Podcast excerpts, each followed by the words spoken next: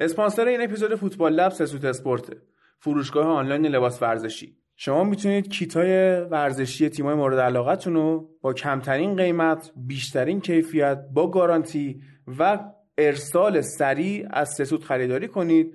کد تخفیف Football Lab هم هست که با نوشتن Football Lab با دو تا O و سه تا L می‌تونید سی هزار تومن روی فاکتورتون تخفیف بگیرید.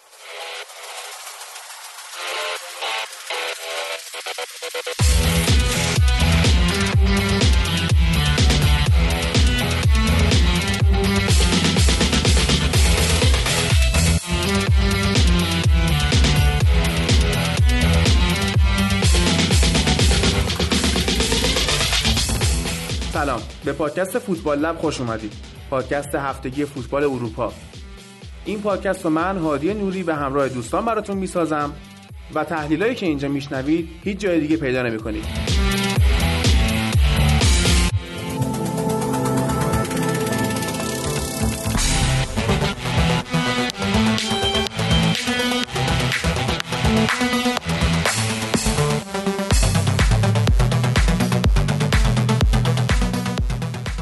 سراغ اپیزود 15 همه فصل دوم فوتبال لب که توی این اپیزود هفته 14 و 15 لیگ انگلیس رو داریم هفته 15 لالیگا هفته 14 سری آ و هفته 13 بوندسلیگا. اما قبل از هر چیز میریم سراغ مراسم توپ طلا که مسی باز هم این جایزه رو تونست ببره و فنداک ناکام موند. خیلی به خاطر همین قهرمانی لیورپول می‌گفتن که حق فنداک بوده به حال لول این تیم رو برده بالا.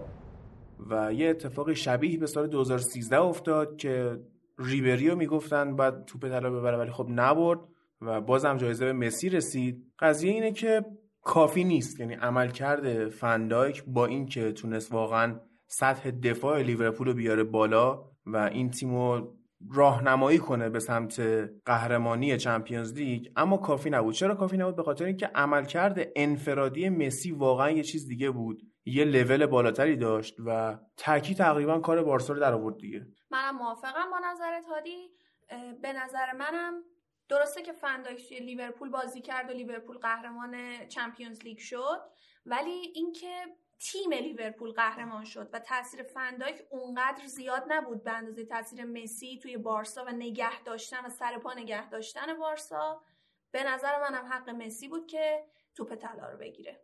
بعد اگر مسی این فصل لالیگا رو نبود با توجه به این تاکتیکایی که والورده داره و ترکیبی که خود بارسا در اختیار داره رتبهش اینجای جدول نبود واقعا. قطعا موافقم با این مسئله. چون والورده تاکتیکی که داره فقط همه توپا به مسی ختم بشه. در اصلا میشه گفت تاکتیکی نداره والورده. حالا برسیم سراغ چرا تاکتیک داره؟ تاکتیک داره ولی تاکتیکش به فرم بازیکنای بارسا نمی‌خوره. مسئله ای که الان خیلی در بحث میشه. اینه که آقا معیار انتخاب بازیکن برتر چیه؟ بعضی میگن عملکرد تیمیه بعضی میگن نه عملکرد فنیه. عملکرد تیمی که جایزه انفرادی نمیاره قطعا. قطعا باید به تیم جایزه بدن نه به فرد. بوستی که بهش اشاره کردی و فندایک به لیورپول داده خیلی شخصیت و کاریزمایی خوبی بود. و اگر نگاه بکنی لیورپول بعد از جا افتادن فندایک حالا این فصل اولی که اومد به کنار فصل بعدش چنان شخصیت خوبی داده بود چنان لیورپول خوبی ساخته بود که نمیشه انکارش کرد. ولی من بس... ببخشید مخالفم با این حرفت یه جوری داری حرف می‌زنی انگار که فندایک جای کلوپ نشسته بود رو نیمکت و شخصیت داده بود به این تیم. پس فندایک فقط یه مدافع بود. نمی‌تونی بگی فندایک شخصیت داده بود به لیورپول و یک لیورپول ساخته بود. به نظرم لیورپول یه تیمه. همون قدری که فندایک نقش داشت فیرمینو و مانه و صلاح و فابینیو. همه فابینیو. اینا همه نقش داشتن. و تو همش... نمی‌تونی بگی فندایک شخصیت داد به لیورپول. ببین ما این مسئله که داریم تو فوتبال اینه که علاوه بر لول فنی که تیم داره و لول تاکتیکی که مربی القا می‌کنه به تیم نیاز داریم به کاریزما تو تیممون. یه شخصیت یه لیدر که بتونه تیم رو جمع بکنه. شما این نگاه کرده باشین تیمایی که میان قهرمان میشن.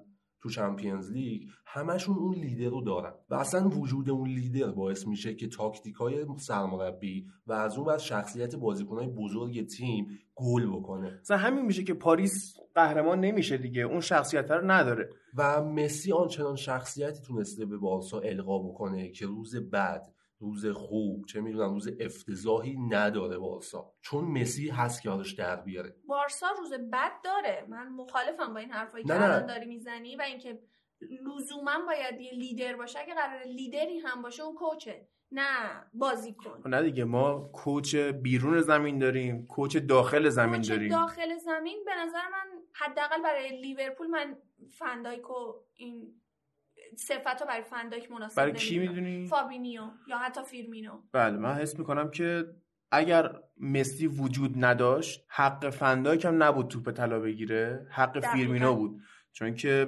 هر چقدر هم تو مدافع خوبی باشی تیمم بتونی رهبری بکنی اون کسی که باعث اون گلزنی ها و قهرمانی ها شد قهرمانی که یه قهرمانی بیشتر آره،. و میگم اون کسی که باعث شد به نظر من فیرمینو بود یعنی اختلافایی که صلاح و مانع پیدا کردن این فصل هم دیدیم دیگه. حالا یه تحلیلی هست. میگن که مطبوعات و هوادارا صلاح رو خراب کردن. به خاطر اینکه این بازیکن تو فصلهای قبلی همینطوری بود. همین شکلی پاس نمی‌داد می‌رفت گل خودش می‌زد. ولی این فصل به خاطر بولد شدن داستان دعوای صلاح و مانع پیش اومد دیگه. دیدیم سر اون بازیشون با برنلی بود. فکر می‌کنم که صلاح خیلی واضح چند تا پاس اساسی رو به سادیو مانع نداد. و مانم قاطی کرد رفت رو نیمکت نشست بعدش اون فیرمینو بود که داشت آرومش می‌کرد می‌گفت ردیف من خودم بهت پاسا رو میدم غمت نباشه و فندک آره در بخش دفاعی تیمو تونست مستحکم بکنه اما نقش 100 درصدی نمی‌تونیم بهش بدیم قطعا نمیشه نقش 100 درصدی ولی-. ولی برای- تیم داره بازی برای. مسی برای میشه. مسی نقش 100 درصدی یا خب. حداقل 95 درصدی می‌تونی دقیقا همون چیزی که داشتم باش در مورد صحبت می‌کردم مسی متفاوت از هر بازیکنی بود این فصل حالا تو صحبت های خصوصی هم گفتم بهتون مسی بالغ ترین فصل فوتبالی شو داشت. شاید یک فصل خوب دریبل می‌زد یک فصل خوب گل می‌زد ولی این فصل به بلوغ رسیده بود. ما همیشه به شخصیت مسی نقد رو وارد می‌کنیم که یک لیدر خوب نیست. ولی این فصل نشون داد واقعا می‌تونه لیدر خیلی خوبم باشه تو نه زمین من هنوز میگم لیدر حالا به لحاظ شخصیتی مثل فندک لیدر نیست. قطعا خب، نیست. اگر بود می‌تونست تو تیم ملیش هم به کاری بکنه. این نقدی که همیشه به مسی وارده که این فقط تو بارسا جواب میده. اما به هر حال جوابشو داده. ببین بارسا خب مالکیت توپ زیاد داره. همیشه اینو داشته و بالاخره صاحب توپ با توپ زیاد کار می‌کنه. اما نکته اینه که 90 دقیقه بازی داره بین 22 تا بازیکن تقسیم میشه و اینجوری نیست که یه بازیکن تمام طول بازی کار بکنه. نهایت زمانی که توپ دست مسی تو هر بازی دو سه دقیقه بیشتر نیست. و مسی کاری که توی این یک سال فوتبالی انجام داد این بود که حتی کافی بود یک لحظه پاس بهش برسه. یعنی تو صدم ثانیه کلا جریان بازی رو عوض می‌کرد. یه ضربه کاشته یه شوت یه پاس گلی که هیچ کسی اون فضا رو نمی‌تونه ببینه. و چقدر یادمه که می‌گفتن آقا فضاهایی که اوزیل می‌بینه کسی نمی‌بینه ولی فضاهایی که مسی می‌بینه اوزیل در اوج هم نمی‌تونه ببینه. حالا من خودم بالاخره دوستان می‌دونن دیگه. نه طرفدار بازی مسی هم نه از تیمش خوشم میاد. ولی این اعتراف رو باید کرد که انصافا حق مسی بود. یعنی خود لیورپولیا هم نباید الان ناراحت باشن که چرا فنداک جایزه نگرفت و می‌دونی؟ آماری که منتشر شد از رأی دهنده ها و حالا رأی که هر بازیکن گرفته خیلی نزدیک بود آرای فندایک و مسی. 6 تا اختلاف داشت اشتباه نکنم. آره در حد دهم درصد بود تفاوتشون. آره. حالا اینو نگاه بکنید. این نزدیکی آمار از زدگی رأی دهنده ها از انتخاب مسی و کریس رونالدو بود. می‌خواستن-. آره. می‌خواستن نفر سالسی باشه که بیاد اینو ببره. سال گذشته مودریچ آره دقیقا برد. بردن مودریچ هم این نقد بهش بود. چون مودریچ دقیقا یه شخصیت مشابه فندایک رو ارائه داد تو کرواسی. اومد یه لیدر بود. وسط زمین و کرواسی رو بوست داد برد بالا و حالا قهرمان نشدن نایب قهرمان شدن تو جام جهانی. و این دلزدگی مخاطبین از انتخاب این دو نفر باعث همین مسائل میشه. فندایک اونقدر امسال به مسی نزدیک نبود که این آرا رو بگیره. و خب بالاخره رای دهنده نیاز داشتن که خودشون رو از این دوگانه و دو قطبی مسی رونالدو جدا بکنن. پارسال مودریچ و امسال فندایک حالا گذشته از این دلزدگی از مسی و رونالدو اینم باید قبول کنیم که چند سال گذشته هیچ بازیکنی به اندازه این دوتا خوب نبوده. یعنی اونقدری به اینا نزدیک نشده که بخوای بگی اشتباه بوده انتخاب این چند ساله مسی رونالدو. از سال 2008 آره از 2008 مسی رونالدو دارن توپ طلا برن پارسال مدریچ برنده شد. حالا به نظر من توی این 11 ساله که 10 سالش مسی رونالدو برنده شدن. نه دیگه الان شد 11 تا دیگه. یعنی الان کریس 5 تا داره مسی 6 تا. مسی 6 تا داره. توی 11 سال آره 11 تاشو مسی و رونالدو بردن.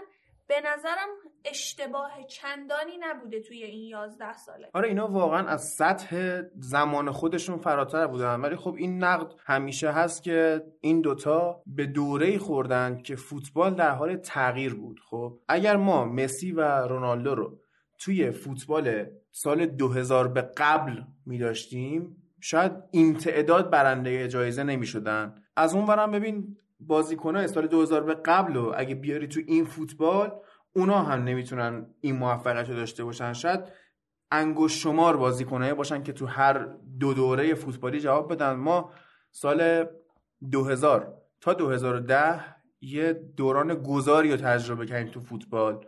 اون ستاره هایی که بودن اون فوتبال کلاسیکی که بود تغییر کرد. و از 2010 به بعد با یه فوتبال جدید مواجه بودیم که استارتش بود. الان دیگه اون داره قشنگ شکل می‌گیره داره جا میفته من حالا یکی از دلایلی که می‌تونم بیارم برای اینکه انگلیسی ها تو این ده سال خوب نبودن این بود که از این تغییر جا موندن یه مقدار و الان سیتی و لیورپول دارن دوباره این سطح رو به انگلیس برمیگردونن. دارن باز هم فوتبال و یعنی نگاه طرفدارای فوتبال رو به انگلستان جذب می‌کنن. به حال دید تماشاچی فوتبال بیشتر به چمپیونز لیگ کارش نمیشه کرد. و این دوتا خب تو این جام تونستن موفقیت زیادی به دست بیارن و جام لحظه هم هست دیگه. یعنی اون نبوغ فردی که این دو نفر دارن تونست تیماشون رو موفق بکنه و خب دیده هم شدن برنده هم شدن. شاید یه سری بازیکن ها بودن که خیلی بیشتر از اینا تلاش می‌کردن. شاید گلای زیادی می‌زدن پاس گلای خوبی می‌دادن. اما اون موفقیت تو عرصه بینالمللی نداشتن و همین شد که اینا برنده نمی‌شدن. و اینکه حالا یه هم بگم جفتتون می‌خواید حرف بزنید منم هی دارم میگم ولی این نکته هم جا نمونه که مسی و رونالدو تو دوران اوجشون به دوران اوج مدافع های گردن کلفتی نخوردن. یعنی چرا دیگه مسی ویدیچو زد نابود کرد. باشه چند سال. می‌دونی؟ بعد تازه توی لالیگایی که سالی 50 تا گل می‌زد می‌تونی 5 تا مدافع در حد ویدیش نام ببری. من چمپیونز لیگشو می‌تونم بگم ویدیچو نابود کرد. بله رونالدو هم این کارو کرد خب. ولی می‌خوام بگم که تو تک بازی ها و این نبوغ فردی ها و لحظه ها نمیشه خیلی گفت اون مدافع اون لحظه تونسته اینو مهار بکنه نتونسته مهار کنه. یعنی می‌خوام بگم که Champions League بازی لحظه هاست. و لیگ تورنمنت ها همین آره لیگا باید تداومی داشته باشی. خب؟ بعد یکی از دلایلی هم که من به کریس اعتبار بیشتری میدم اینه که تو هر سه لیگ داره خودشو نشون میده. جلوی مدافعای انگلستان بازی کرده. الان جلو مدافعای ایتالیا داره بازی می‌کنه و تو اسپانیا هم داشت درخشش خودش رو نشون میده مثلا ملموس بزنم. اول اینکه آقا ما بازیکن داریم به نام علیرضا جهان بخش ایرانیه خب؟ درسته. این بازیکن تو هلند فوق العاده بود. بله. پاشد اومد انگلیس دیدیم بشه زمین سفتی خورد. چرا؟ چون بحث همون لیگ و فشار لیگ و تداوم و این مسائل پیش میاد. ولی اینم در نظر بگیر. نمیشه اعتبار علیرضا جهان بخش تو هلند و زیر سوال برد. نه نمیشه زیر سوال برد.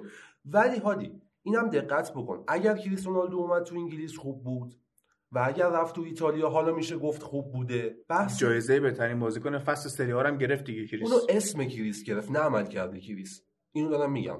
قطعا هم میگم. عملکرد کی از کریس بهتر بود توی لیگ ایتالیا؟ فصل گذشته اون توپایی که کریس می‌رسید اون بازی که تو یوونتوس برای کریس می‌شد برای هر کس دیگه ای می‌شد مطمئنا اون بهترین بازیکن شد دیبالا هم میذاشتن جاش و اون اعتماد و اون امنیت فکری رو بهش می‌دادن. مطمئنا دیبالا هم همون عملکردو داشت. حالا برسیم سر همین قضیه. اگر می‌بینیم مسی جلوی دو سه تا مدافع ضعیف چه می‌دونم 20 تا مدافع ضعیف تو لالیگا میاد عملکرد خوبی داره. نمیشه تورنمنتش هم گذشت. تورنمنتاش داره نشون میده که این بازیکن بازیکن خوبیه. قطعا بازیکن خوبیه. ولی یه نکته هم هست که وقتی انقدر لیگت آسونه تو تایم استراحت بیشتری داری تو فشار کمتری روته حالا هرچند این چند فصله به خاطر مربیای بعدی که بارسا داشته فشار توی لالیگا روی بارسا بیشتر شده. یعنی تعداد بازی حساسشون بیشتر شده. گلایی که می‌خورن بیشتر شده و همین نشون میده که مسی فشار بیشتری روش بوده این چند فصل. تو که می‌دونی من خودم طرفدار لیگ برترم و میگم که فشار بالایی تو بازیاش هست و کلا لیگ پرفشاریه. ولی از اون منم در نظر بگیر. بارسا با نزدیکترین رقباش جوری بازی می‌کنه که با تیمای ته جدولی داره این مدت بازی می‌کنه. یه تنه فشار رو مسیه. و اگر می‌بینی تو پرمیر لیگ ما میگیم فشارها بالاست. تیما در یک سطحن جدیدن میشه اینو به اسپانیا و آره هم این چند ساله واقعا لالیگا پیشرفت کرده. حالا آیا این پیشرفت لالیگا به خاطر ضعیفتر شدن رئال و بارساست؟ یا به خاطر اینه که واقعا تیمای پایین جدولیشون دارن خوب میشن دارن مثل انگلیس هر دو میانه جدول. به نظر منم هر دوتاست یعنی رئال که دو, دو فصل یه تیم تقریبا یعنی سطحش نسبت به قبلا پایین تر اومده. بارسا هم همینطور از وقتی والورده اومده تقریبا هیچ دستاورد خاصی رو ندیدیم از بارسا. قهرمانی می آورد ولی خب یک چیز کاملا تکراریه. یه چیزی که توی 20 سال گذشته فکر کنم بارسا 15 سالش رو قهرمان شده. حالا بله. نمی‌دونم آمار درست باشه یا نه. یه پرانتزم باز کنم. قهرمانی فصل گذشته رو که انصافا رئال مادرید شل کرده بود اتلتیکو هم شل کرده بود. اگر نگاه بکنی بارسا نمی‌تونست قهرمان نشه. تو پلن دیگه ای داشتی که تیم دیگه بیاد قهرمان بشه؟ بارسا خود به خود قهرمان شد. و اگر مسی نبود می‌دیدیم که والورده هیچی نیست. آره والورده کاری که می‌کرد 442 و آرتورو ویدال بود. البته قضیه هم اینه که واقعا بارسا این چند ساله با خط میانیش میومد بالا و تو این دو سه سال خط میانی رو دیگه نداشته اون اینیستا نداشته. و مسی کارا رو می‌کرده. کاملا موافقم با این قضیه. بعد از رفتن ژاوی خط میانی بارسا افت داشت.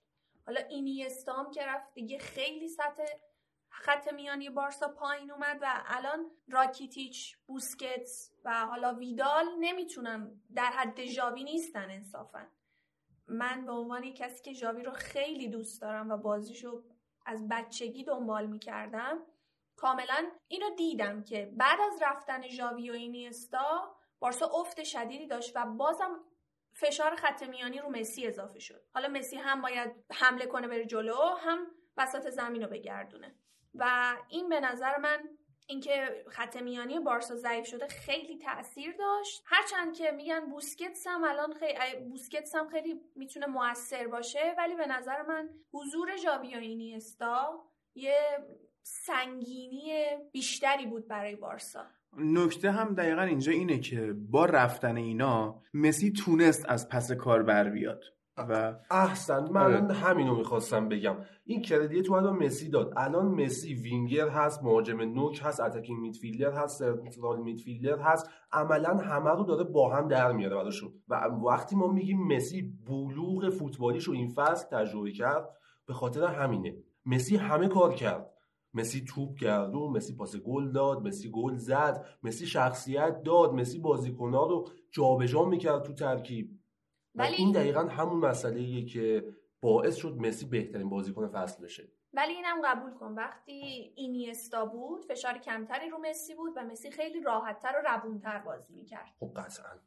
آره، قطعا همینطوری هست دیگه. حالا ما که به اینجا رسیدیم هادی در مورد مسی و فندایک صحبت کردیم. در مورد کریس هم میشه صحبت کرد و حتی در مورد فیرمینو مانه و یه سری دیگه از بازیکن‌ها مثل دلیخت که فصل گذشته خیلی bold بودن. اگر اصلا دلیخت تو چرا باید اسمش بیاریم الان؟ به نظرم اصلا bold نبود. bold که بود. قیمتش. دقیقا. قیمتش رو من نمی‌دونم می‌خوای سر چیش بحث کنیم. آخه ما می‌بینیم تو یوونتوس اون ضعف های دفاعیش چجوری آشکار شد دیگه. یعنی اون چیزی که دلیخت رو به نظر من bold کرد تاکتیک اریک تنهاخ بود که اصلا یه شکلی اینو بازی داد که ضعف دفاعیش به چش نیامد اصلا این به عنوان یک مدافع مهاجم توی ترکیب آژاکس بازی می‌کرد. کاملا موافقم باهات. به نظر من دلیخت وقتی اومد یوونتوس واداد خب. و ضعفاش کاملا مشخص شد. اینکه دلیخت bold شد فکر می‌کنم فقط به خاطر این بود که تیما رو بازی داد. امروز گفت میرم بارسا فردا گفت میرم یووه یه روز دیگه گفت میرم رئال و این تنها دلیلی که باعث شد دلیخ بولد بشه همین بود که همین بازی بود که با اسم تیما یه نکته دیگه هم که داشت این بود که گل می‌زد. خب ما می‌دیدیم که این میومد نیمه دوم مثلا گل می‌زد. خب اما نکته این بود که گلی که اینا خورده بودن نیمه اول تقصیر خود دلیخ بود. بعد الان اینا رو گفتین مگه نه اینکه اگر یک بازیکن ضعفایی داره مربی باید اینو جوری بازی بده که ضعفاش دیده نشه خب. و بازیکن‌ها کاورش بکنن. اها. تنهاق فهمید. باگ بازیکن رو فهمید و داری بلیند و حالا آفبک جلوشون چی بود؟ یادم رفت. لاستشون آره. لاستشون رو به شکلی آورد کنار این چیپ که عملکرد دفاعیش مثبت شد. اگر می‌بینی آقای ساری نمی‌تونه این کارو بکنه چرا؟ چون شخصیت بازیکنایی که توی اون ترکیب وجود دارن به شدت بالاتر از آقای ساری و آقای دلیخته. نمی‌تونه اونا رو در خدمت دلیخ بذاره. شما نگاه بکن اگر می‌خوای بهترین پلن رو تو ترکیبت داشته باشی و بهترین نتیجه رو بگیری باید تیم باشید. کنار همدیگه جوری بازی بکنید. الان بحث زوجسازی ها تو فوتبال خیلی رو بورسه باید بین بونوچی و حالا کیلینی که بعدا میاد یا هر کس دیگه که می‌خواد بغل دلیخ بازی بکنه و دلیخ زوجی ساخته بشه که اینا بتونن به موازات همدیگه کاور کنن همو. و اینکه هافبک یوونتوس هم باید خوب باشه دیگه. آفرین. حالا یه خبری هم که اومد خدیرا سه ماه مصدوم شده الان. ندارن خد... یعنی اون هافکی که میشه گفت تخصصی دفاع می‌کرد و که حالا سر نخواستنش هم گفتم هفته پیش دعوا بود دیگه. ولی به هر حال همینم که ساژی بازیش می‌داد سه ماه از دستش دادن خب حالا اینم برگردیم. هافبک دفاعی اصلی این تیم پیانیچه دیگه. بله. پیانیچ ما همه با خصوصیات رجیستا بودنش میشناسیمش. و رجیستا نسبت به هولدینگ میدفیلدر خصوصیات دفاعی فوق العاده پایینتری داره. و باید مدافع بیاد کاورش بکنه. و وقتی ما داریم میگیم فکر کنم اپیزود قبلی بود گفتیم و یوونتوس نسبت به سالیان قبل دیگه دفاعی بازی نمی‌کنه. بیشتر داره حمله می‌کنه. و شما رجیستا داری تو ترکیبت شماره 6 خصوصیات رجیستا داره. یعنی چی؟ یعنی دفاعت هم باید بیاد جلو تیمم باز بازی می‌کنه. و این دوران گذاری که تو یوونتوسه تغییر سیستمی که داره میده خورده به حضور دلیخت. و اگر آقای ساری می‌خواد از دلیخت بازی بگیره یک راه داره. یا تیمش رو بیاد با همین سیستم بچینه و یک هافبک دفاعی تو ژانویه یا فصل آینده بخره. یا اینکه ما نباید از دلیخ انتظار بیشتری داشته باشیم. چون هم تغییر تاکتیک تو یوونتوس اتفاق افتاده. داریم می‌بینیم عملا بازیکنان دیگه شرح وظایف قدیم رو ندارن و خودشون گنگن. این بازیکنای گنگ با یه بازیکن جدید 19 ساله یا 20 ساله که اومده تو ترکیبشون و اونم گنگه تداخل پیدا کرده و این سوتیا داریم می‌بینیم. باید به دلیخ زمان داد به ساری زمان داد و یک holding midfielder هم بهشون داد. آره الان خیلی میان ضعفای دلیخت رو بهش اشاره می‌کنن. ما باید اینم در نظر بگیریم که آقا دفاع راستی که یوونتوس داره کیه؟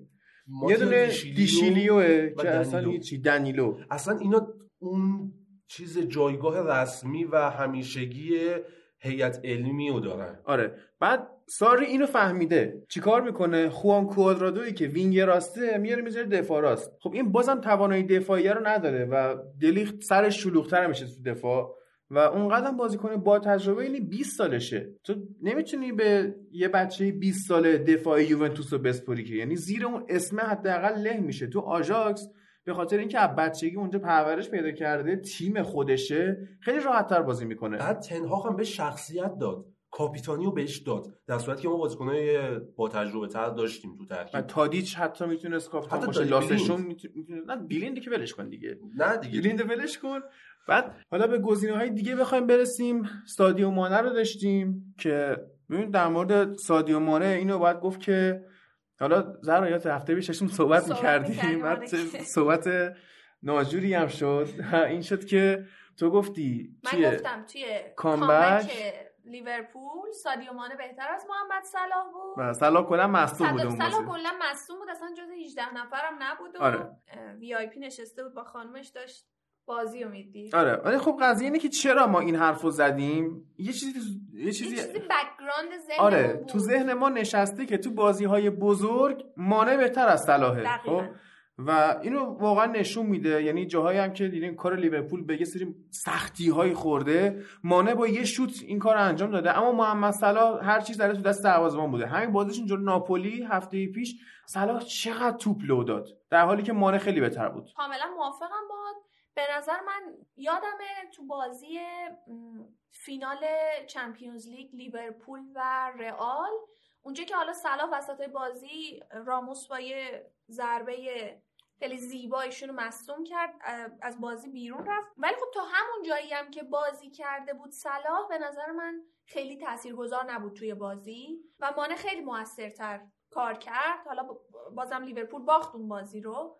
ولی خب به نظر من جلوی تیمای بزرگتر صلاح خیلی افت می‌کنه به نظر مضطرب میاد ولی مانع خیلی مسلط تره خب تا الان در مورد اینا صحبت کردیم هادی. به نظر من در مورد رئال مادرید باید صحبت کنیم که این وسط هیچ نماینده ای نداشت. پر افتخارترین تیم جهان هیچ نماینده ای نداره. این به نظر من پر افتخار ترین تیم جهان اینکه چون جایزه دارن به فرد میدن. اولش هم نه منظور تو اون لیست نهایی و ایناست. و ببین آخه رئال واقعا بد جور افت کرد. و ببین بولترین بازیکنی که رئال داشت تو فصل پیش سرخیو راموس بود. کریم بود. نه خب راموس بود به نظر من. به نظر منم راموس به نظر من کریم خب ببین نقش کریمو یه شکلی میشه بهش نگاه کرد. نقش راموس رو یه شکلی. خب من زیر اصل اجازه بده من بگم.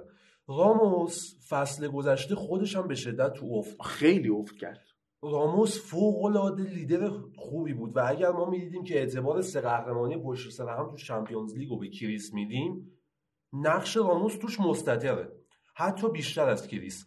عامل این سه قهرمانی پشت سر هم نمی‌دونم قبول دارید یا نه بیشتر از اینکه کریس باشه راموس بود. فکر کنم دو تا گلش رو راموس زد که اصلا برگردون قضیه رو. یعنی چون به حال تو طول 90 دقیقه کریس نتونسته بود اون گل رو بزنه. بله. ولی خب بگو. نه تو بگو. خب ولی من میگم که فصل پیش نقشی که راموس داشت ببین قضیه اینه که اولا راموس توی رسانه ها خیلی بولتر از بنزماست به خاطر اینکه بنزما خیلی چرا خاموش حرکت می‌کنه. تازه توی این فصل شروع این فصل فوتبالیه که همه دارن بنزما رو می‌بینن. دارن بیشتر میبیننش چون که اینا رفتن یوویچ رو خریدن. جواب نداد. بیل اون داستان سرش اومد. هازاردم که جواب نداده آره. بعد میگم شده حالا به ال نمی‌رسه. ولی الان دیگه همه دارن می‌فهمن که آقا در طول این ده ساله ده یازده ساله 2009 فکر می‌کنم بنزما رو خرید دیگه رئال. قبلش مهاجمش فنی سروی بود. از اون زمانی که بنزما رو خریده چه بازیکنی کنارش بودن؟ کریس بوده کاکا بوده اوزیل بوده. ایگواین بوده. دیگه کی بود؟ بل اومده بعدش خب؟ و داستان اینه که همش اینا دیده می‌شدن. بنزما بدبخت دیده نمی‌شد. خب حالا من چرا میگم بنزما؟ ببین بنزما در طول یک ماه یا دو ماه آنچنان تغییری تو خودش و تاکتیکی که اجرا می‌کنه تو زمین به وجود آورد که از اون مهاجم شماره دومی که قرار فضا بسازه خودش رو فدا بکنه تبدیل شد به نفر شماره یک. و اکثر جاهایی که رئال لاکار رفت از لاکاری درش آورد. ببین بنزما فصل گذشته افت نکرد و بهترم شد. ولی راموس افت کرد. درست. راموسی که من بهش میگم عامل اون سه قهرمانی بوده. این باعث میشه که من بگم بنزما از راموس بهتر بود فصل گذشته. خب نکته که می‌تونیم بهش اشاره بکنیم اینه که مربی هایی که فصل پیش رئال داشتن یعنی لوپتگی بعد استولاری و بعدش هم زیدان هر ستاشون تاکتیک دفاعی درستی واسه استفاده صحیح از راموس نداشتن. یعنی این هم که میگی OK اینا با زیدان سه بار قهرمانی گرفتن. من بهت میگم که اون مربی درون زمین اینها کریس بود به خاطر اینکه در نهایت همه توپا به اون ختم می‌شد مثل بارسای الان. چیزی که الان می‌خوام بگم به نظر من رئال مادرید تو اون سه تا قهرمانیش یکم خوش شانسی هم چاشنی کارش بود. تو تورنمنت ها باید خوش شانس باشی. به نظر من اگه بخوای با تیمای دیگه مقایسه بکنی قرعه تیمای دیگر رو بسنجی باهاش به نظر من رئال مادرید خوششانسیش بیشتر از بقیه بود. یعنی اگه به تیمای بزرگی هم می‌خورد تو شرایط خوبی نبودن. دقیقاً کاملا با این قضیه موافقم. اتلتیکو خود خطرساز شد. یعنی اگه راموس گل رو نمی‌زد خب آره اتلتیکو قهرمان می‌شد. من نظری ندارم چون به نظر من برناردو سیلوا فصل گذشته خیلی خوب بود. چی شده؟ برناردو سیلوا. خواستم بحث رو از رئال مادرید بیارم سمت برناردو سیلوا. آها. خب برناردو سیلوا فصل گذشته خب بس نصف کارمون ایراد نداره الان رئال مادرید. خب خودت آوردی تو رئال بعد خودت داری می‌بری تو برناردو سیلوا؟ خب بذار رئال ببندیم دیگه. ببندیم ببندیم. خب الان تو من میگم که راموس بولد فصل پیششون بود. علا رقم اشتباه هایی که داشت ولی یه جاهایی هم اگه اون دفاع خوبش رو نمی‌کرد رئال شاید حتی سهمیه هم نمی‌گرفت. راموس از اون بازیکناست که من میگم یعنی بهش اعتقاد دارم. حتی اگر جنازش هم تو زمین باشه از خیلی ها بهتره. تو میگی بهترین منم به بازیکن؟ نظر من راموس بود ولی بنزما هم نمیشه گفت. نمیشه. یعنی نمیشه گفت. ازش چشم چشم پوشی پوشی, کرد. از نقشش. خصوصا که من یادمه اه، فصل قبل من یه بازی رئال و والنسیا رو دیدم. تنها بازی که از رئال دیدم اون فصل غیر از ال کلاسیکو. همون بازی بود. که بنزما خیلی ام. خوب کار کرد و اون بازی واقعا تو ذهن من مونده بازی بنزما. حالا اگه می‌خوای برای اسطوره برناردو سیلوا من تم- میگم که نبریم. تنها جامی که انگلیس توش مدعیه چیه؟ جام جهانی؟ نه. اون جامی که تازه تاسیس کردن. جام؟ کودک انگلیس چیز آها. لیگ ملت ها ملت‌ها. خب اونم که هلند قهرمان شد. خب. حالا نه می‌خوام اینو بگم. اگه می‌خوای به رو برناردو سیلوا نبریم. به این برسیم که آقای کلود پول اخراج میشه. بعدش کلودیو رانیری میاد اون هم اخراج میشه و برندان راجرز میاد مربی لستر سیتی میشه خب؟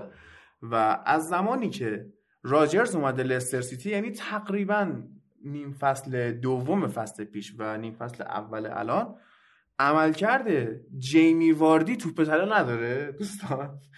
اون علاقه شخصی ولی چی کار باید. بکنه یه بازیکن؟ والدی فوق العاده است. حالا من میگم والدی متاسفانه تحت اون عملکرد رسانه‌ای غالب بر فوتبال انگلیس رفته زیر سایه و اگر رسانه ها همونطور که به بقیه می‌پردازن به والدی هم میپرداختن مطمئن باش والدی خیلی از اینجا بهتر بود و حداقل دو فصل پیش ترانسفر می‌شد به یه باشگاه بزرگتر. اون که نمی‌خواست بره. یعنی تو لستر راحته وگرنه خیلی تیم‌ها میخواستنش. یونایتد می‌خواسته چلسی میخواستش سیتی هم حتی میخواستش. البته سیتی خب منطقی نبود بره با وجود آگورو تو اصلا نباید بری. می‌دونی؟ چون تبدیل میشی به گزینه دوم. ولی اون تیمای دیگه می‌تونست بره. خود واردی نرفت. از تیم ملی هم بازنشستگیش رو اعلام کرد که با خیال راحت و با خستگی کمتر به لستر برسه و می‌بینیم که این فصل هم کجای کارن. همینجوری داره گل می‌زنه پاس گل میده. واقعا موثره. یعنی امیدوارم که این روندش رو بتونه نگه داره و فصل بعد توی سن 34 سالگی بتونه حالا نمیگم توپ طلا بگیره ولی تو اون سه گزینه اول باشه. فکر نکنم. با توجه به درخششی که لوا الان داره درخششی که مسی داره و خیلی از بازیکنهای دیگه که می‌تونن بیان نفر سوم باشن و کریسی که ممکنه برسونه خودشو فکر نکنم به والدی برسه. ولی جز ده تا می‌تونه باشه. منم بگیم دلش نشکنه. منم فکر نمی کنم حالا جز ستای اول باشه. ولی لوا رو هم کاملا من مخالفم.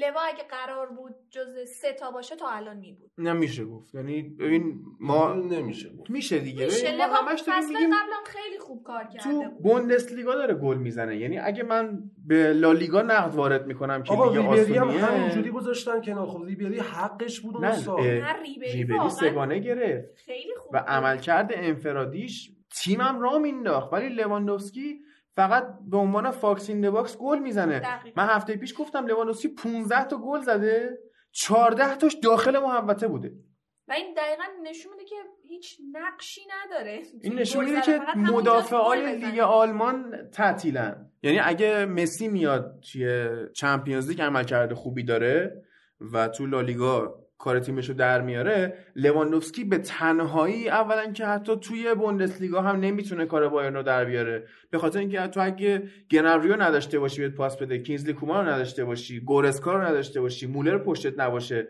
و اون پسر تییاگو آلکانتارا پشتت نباشه نمی‌تونی تو هم گل بزنی. نیازمند اینایی. ولی مسی نیازمند هیچکی نیست الان. قضیه همینه. لوا کاملا گزینه رد شده ایه حتی اگه جیمی واردی احتمال داشته باشه به نظر من لوا اومدی چسبوندیش به مسی مسی روز کنار کلا. خب باشه من مسی حرف در مورد حالا یه لوا رو موقع- قبول می‌کنم ولی با مسی قاطیش نکن چون مسی اصلا بحثش جداست یه چیز دیگه است. اصلا برناردو سیلوا هم بگی من بهت میگم که حق سیلوا از لواندوفسکی بده منم خب منم که همینو میگم. موافقم. خب نه تو میگی اینجوری من میگم نه. الان تو واردی رو ببینی در طول 90 دقیقه با این سن بالاش 7 8 تا استارت 50 60 متری می‌زنه و جلو می‌زنه از بازیکن هم مدافع. اونم تو انگلیس. هالیوود. هالیوود؟ اف سی هالیوود. افسی هالیوود چیه؟ بایرن مونیخ. خب. اون داره اونجا بازی می‌کنه. خب. نیاز نداره اثبات بزن خب ولی ببین داریم به عملکرد انفرادی امتیاز میدیم دیگه. داریم به اون اعتبار. میدیم. دقیقا دیگه این آمار گلزنی و این مسئله است. من نظرتون رو قبول کردم در مورد. فرگوسن یه حرف جالبی می‌زنه. در مورد آمار. میگه آمار مثل دامن کوتاهه. یه چیزایی نشون میده ولی همه چی رو نه خب یه حرف فرگوسنه آمار گلزنی لواندوفسکی هم فرگوسن هم ممکن بود شبای چیز اگر بخوام من به اون مبحث برناردو سیلوایی که خواستم بکشمش سمتش درست. برسیم چرا چون این آقای سیلوا پارسال عملکرد فوق‌العاده‌ای داشت این آقا بیشتر از کریستیانو رونالدو تو نتایج پرتغال دخیل بود. سیتیو که دیدیم ما خودمون می‌گفتیم این سگ شکاریه که خود آقای پپ گواردیولا تربیتش کرده. خب این فصل ولی نیست دیگه. خب مال نتایج این فصل سگ خونگی شده قشنگ. آره. فصل گذشته خب چیز دیگه نه دیگه به یک سال فصل میدن. می‌دونی؟ چون دارن توی نزدیک های کریسمس میدن. به یک سال میدن. به سال 2019 دارن میدن این جایزه رو. فصل گذشته شد نگاه بکن. بله فصل گذشته فقط یک نیم فصله. به این توجه کن. به سال 2019 دارن جایزه رو میدن اوکی توی نیمه اول منم 2019 باز قانع شدم برناردو فوق العاده است ولی تو نیمه دومش نه اون نیم فصل اول ارزش رو نداشت نه نه و کوف در تنها نبود. بابا یه تنه سیتیو از یه تنه در. من. خیلی هم یه تو تنس به- دیبروینه هست به داوید سیلوا آگوئرو. مارز استرلینگ که چقدر فوق العاده بود تو به این میگی تنهایی اجازه بده؟ من قبول نکنم. بازیایی که خود آقای برناردو اجازه نمیدم. بذار حالا دارم صحبت می‌کنم صحبت بذار کن. بگم. بگو. اگر اجازه نمیدم. اگر برناردو سیلوا اون بازیایی که داشت در می آورد و در نمی آورد یکی دیگه در می آورد پدر جد کوین دیبروین و داوید سیلوا هم میومدن نمی‌تونست آقا، نه، آقا. دیبروینه فوق‌العاده است. اصلا بحث برناردو سیلوا رو با اونا قاطی نکنید. ببین کوین دیبروین اوکی. فرض- اوکی. اوکی بر... داوید سیلوا خیلی بازیکن خوبه. اونم OK. یعنی داوید سیلوا به نظر من اگه دوران فوتبالیش به دوران ژاوی اینیستا بر نمی‌خورد خیلی می‌تونست تو تیم ملی اسپانیا نقش خیلی بهتری داشته باشه. آگورو هم اوکی. ولی نگاه بکنین اگر تموم این بازیکن‌ها رو بندازی تو بلندر اسرارشون رو بگیری با هم مخلوطشون بکنی یه برناردو سیلوا تحویلت میده. این آقا شم گلزنی داره. ضربه آخر خوب می‌زنه. جاگیریاش خوبه.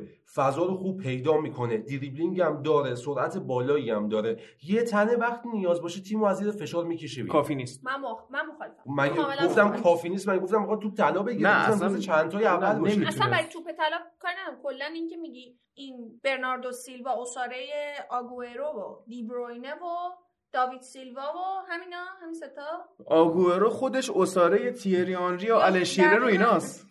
بعد حالا میگی که برناردو. اینا رو با هم دیگه یکی کنی میشه برناردو سیلوا کاملا مخالف. اخیرا امید داره با بلندر زیاد کار می‌کنه. خب همین شده که این به این شرایط افتادیم. بس دیگه بچه بریم سراغ هفته 14 15 لیگ برتر و داشته باشیم بازی های جذابشون.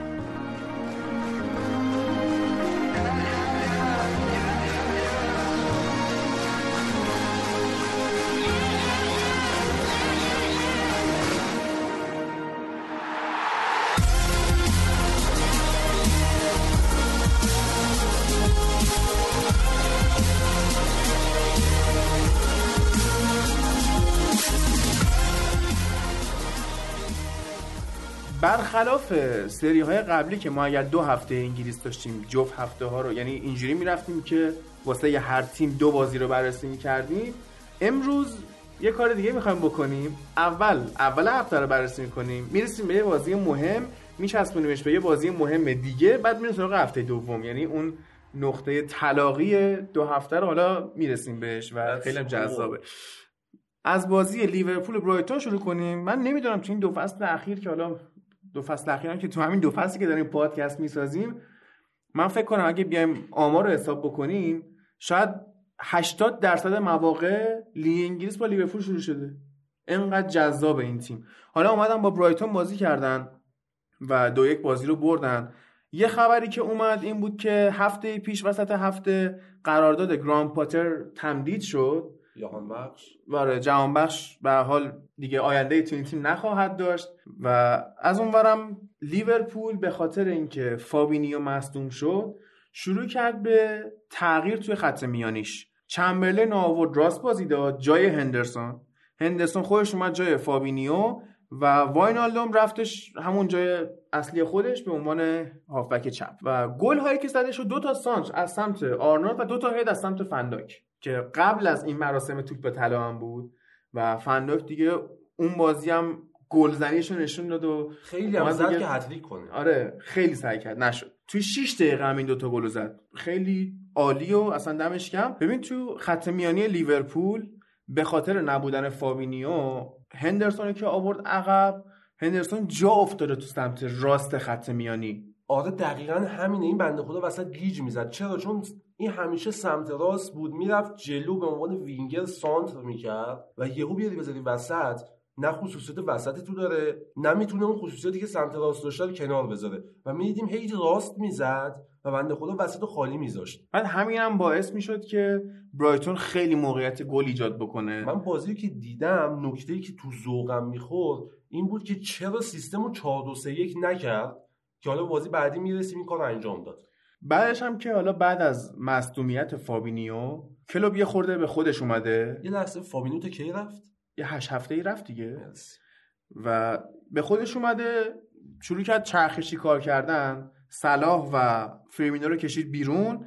لالانا و اوریگی اومدن تو یه خورده اونا خستگی در کنن به هر حال. بعدش هم چون نقطه بلد بازی خطای هند استاد بود که اومد بیرون توپو بزنه و با دست بیرون محوطه توپو زد.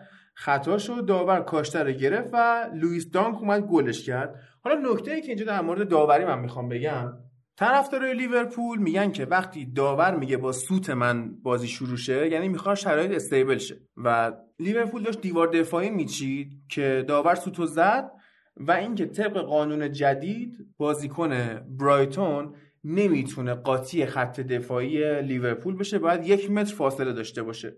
ولی خب دیدیم که این شکلی نبود. حالا نکته چی بود؟ اولا اگر ادعای فرپلی میشه تو فوتبال الزامی بر اجراش نیست.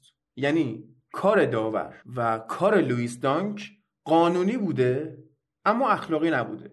اما به حال شما تو فوتبال ملزم به اجرای اخلاق نیستی. می‌تونی انجام بدی کارتو و اینکه در مورد خط دفاعی بازیکن نچسبیده بود بهش. بازیکن یک مترشو فاصله داشت.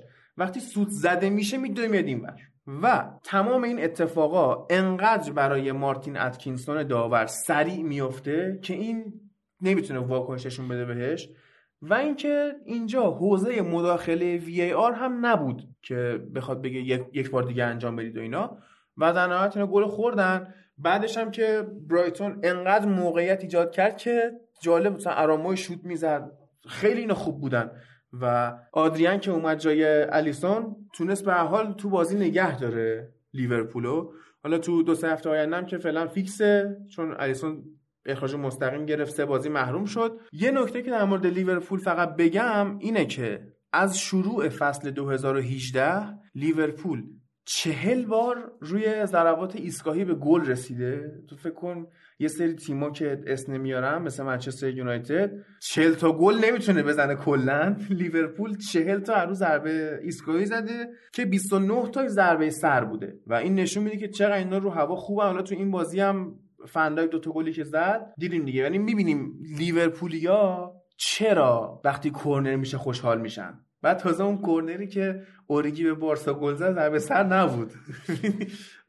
زهرا که خود قیافش میره تو هم اما اما. در مورد برایتون باید بگم که گرام پاتر بسیار مربی خوبیه اما چرا مربی خوبیه؟ سر بازی با آرسنالش بهش می‌رسیم. یه چیز راجع به برایتون بگم من اینکه جهان بخش و مونتویا. الان بیشترین دستمزد رو توی برایتون می‌گیرن و حالا مونتویا فکر کنم فیکس داره بازی می‌کنه. حالا آره کم فیکسه. فیکسه. ولی جهان بخش حتی اسمش تو 18 تا هم نمیاد. معمولا تو این فصل فکر کنم فقط یه بازی. یه با... یکی دو بار توی یه لیست بار، 18 دو بار. یه بارم با تیم زیر 23 سالشون فیکس بازی پاس کرده گلم داد. داد؟ آفرین. تیم سه سال خیلی شاهکاره. و البته اینم بگم جهان بخش توی اول اپیزودم امید گفت توی هلند خیلی خوب بازی می‌کرد.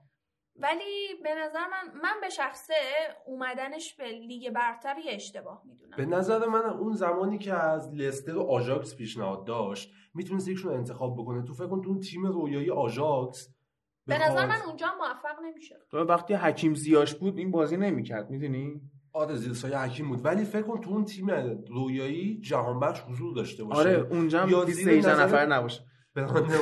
چیزی تو لستر باشه. چیزی که من حس می‌کنم یه کمی بازی جهان بخش شاید به سیستم فوتبال آلمان نزدیکتر باشه. لیگ برتر. من به نظرم فقط مشکل فیزیک داره این آقا یعنی هوش فوق العاده بالایی داره. هوشش فوق العاده است ولی به نظرم تو لیگ برتر نمی‌تونه موفق بشه. شاید تو آلمان بهتر می‌تونست بازی کنه. اما در مورد کسایی که تازه اومدن لیگ برتر و دارن سینوسی نتیجه می‌گیرن می‌تونیم به فرانک لمپارد اشاره کنیم که لمپارد تیمای ضعیف و خوب می‌برد و باخت. به تیمای بالاتر میباخت. خب بعد تبدیل شده بود به سنگ محک. یعنی اگر شما چلسی رو میبردی تیم بزرگی بودی. اگه میباختی تیم کوچیکی بودی. بعد الان من نمی‌دونم وست هم تو ردیه کدوم تیما بنویسم که من هی. هفته تا هفته پیش می‌گفتم با مانوئل پیگرینی رو اخراج کنید. خب این چیه؟ بعد اومد یک هیچ چلسی رو برد. چلسی که تمی ابراهامش مصدوم شد. ژیرو بازی کرد و خب تو اگه ها؟ میچی. باتشوایی نمی‌دونم ژیرو رو گذاشت تو. نمی‌دونم. بعد چیزی که این بازی رو خیلی تحت شعاع قرار داد باخت چلسی نبود. دروازه‌بان وست هم آقای دیو مارتین که 33 سالشه اولین بازیش واسه West Ham انجام داد و کلا. اولین بازیش تو Premier League بود. جای تبریک داره.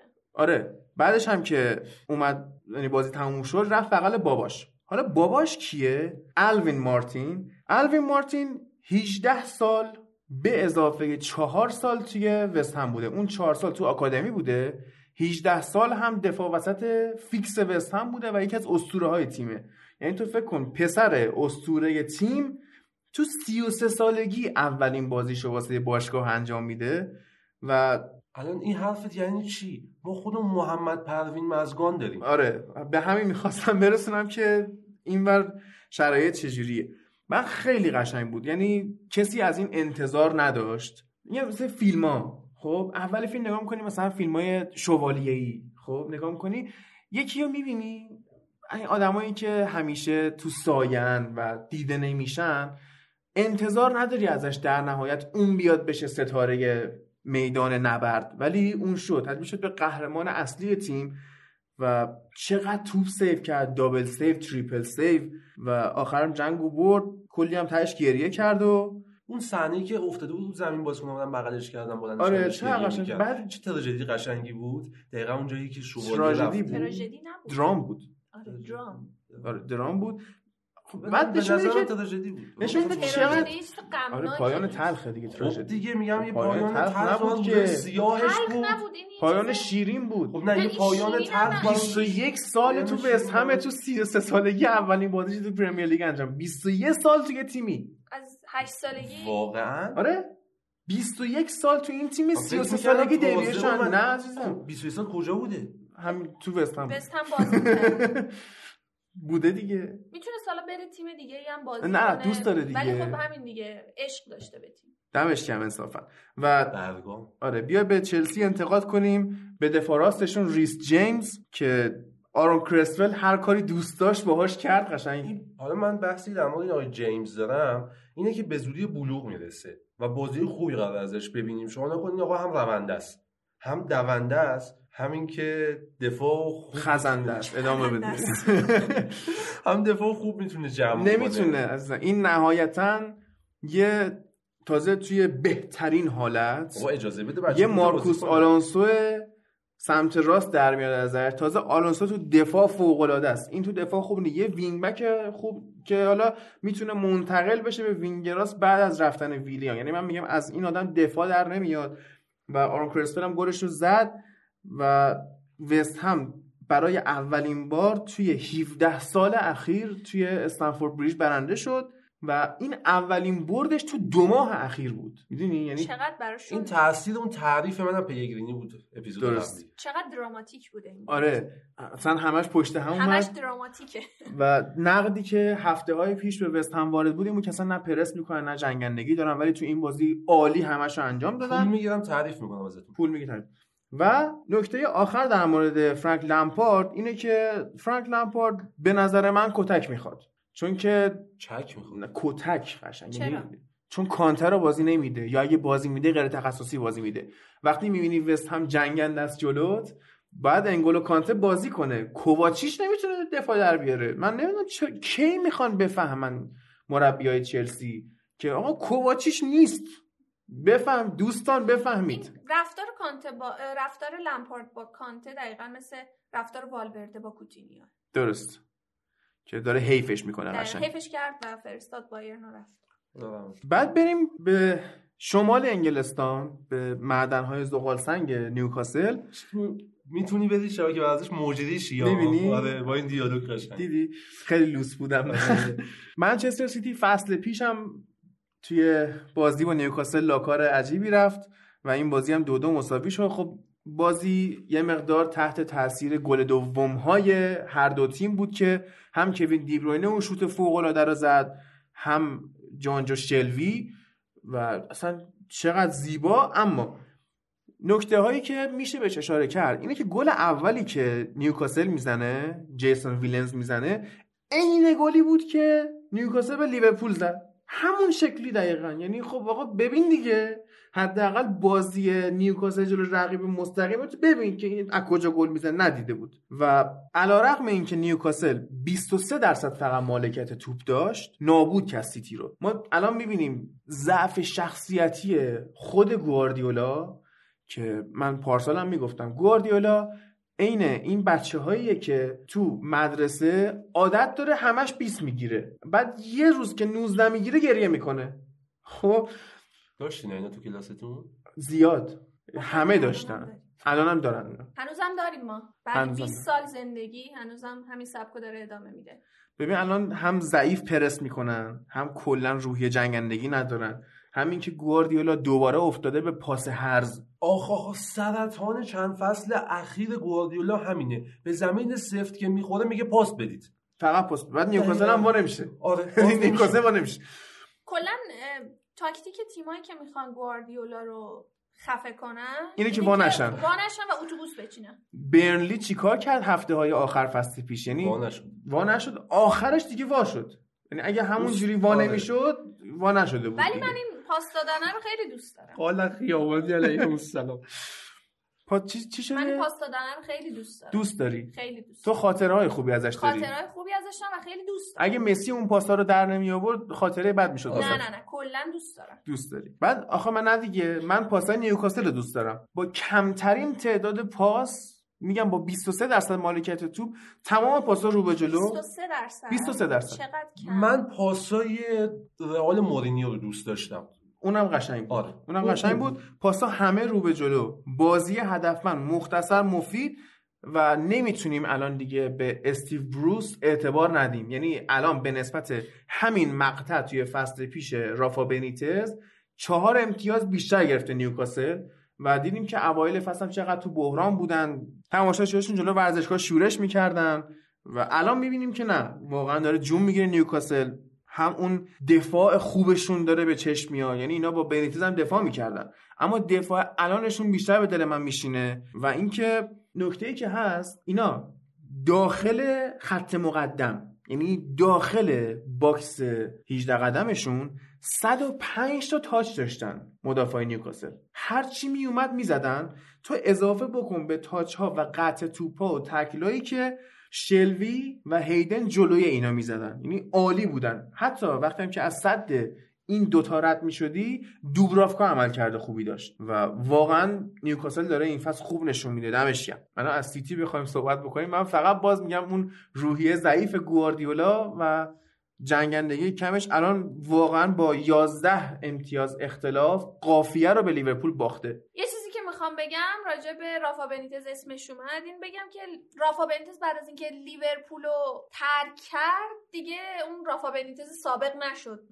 حالا اینکه بعدا اومد نیوکاسل چند هفته هم خوب بازی کردن بازی کرد تیمش ولی اصلا نیوکاسل رو بنیتز نگه داشت نگه داشت ولی خب بعدش دیگه خیلی چیز خاصی نشد. هم مدیره واسش خرید نمی‌کردن هم اینه که تو وقتی یه مربی مثل بنیتز داری باید خط میانی خوبی بهش بدی و اگر هم توی به پول انقدر موفق بود ما نباید یادمون بره که ژاوی آلونسو و جرارد داشت. و ژاوی آلونسو و که بعدش دیگه حالا ژاوی آلونسو اونقدر خوب بود که اومد رئال بعدش بعد از لیورپول و... حالا اون تیمی که رئال ساخت و رفت قهرمان شد نمی‌تونیم اعتبار ژابی آلونسو رو توش دست کم بگیریم ما یعنی اصلا پیشرفتی که به خط میانی رئال داد عین پیشرفتی که فنداک به خط دفاعی لیورپول داده. حتی بعد از اینکه از رئال رفت بایرن. اونجا هم چقدر. پیشرفت کرد؟ خیلی بله. خوب بود. یان. آن ریسه. ریسه. اون زمان زیر نظر بنیتز بود دیگه. بود بله. آره. یاد چه بازی از ریسه می‌گرفت؟ بنیتز فوق العاده است فقط ابزار نیاز داره از اون مربی آره. است که میگه من اینو می‌خوام تا کار کنم. و مدیران نیوکاسل هم براش نخریدن. تو نمی‌تونی مربی خیلی خوبی باشی وقتی بگی من فقط اینو می‌خوام تا خوب بتونم کار ما کنم. دو سمت مربی نمی‌تونی خب داریم. مورینیو هم میگه من فقط اینو می‌خوام. نمی‌تونی خب بگی مربی بدیه نمیگم مربی بدیه ولی؟ مربی فوق العاده خوب نمی‌تونی درجه یک حسابش کنی. کیو می‌تونی درجه یک حساب کنی الان؟ گواردیولا رو می‌تونی اونم که همش می‌خواد. که اونم همه رو می‌خواد. می‌خواد. نه موافق نیستم. خب می‌خواست. بازیکن می‌سازه. چی؟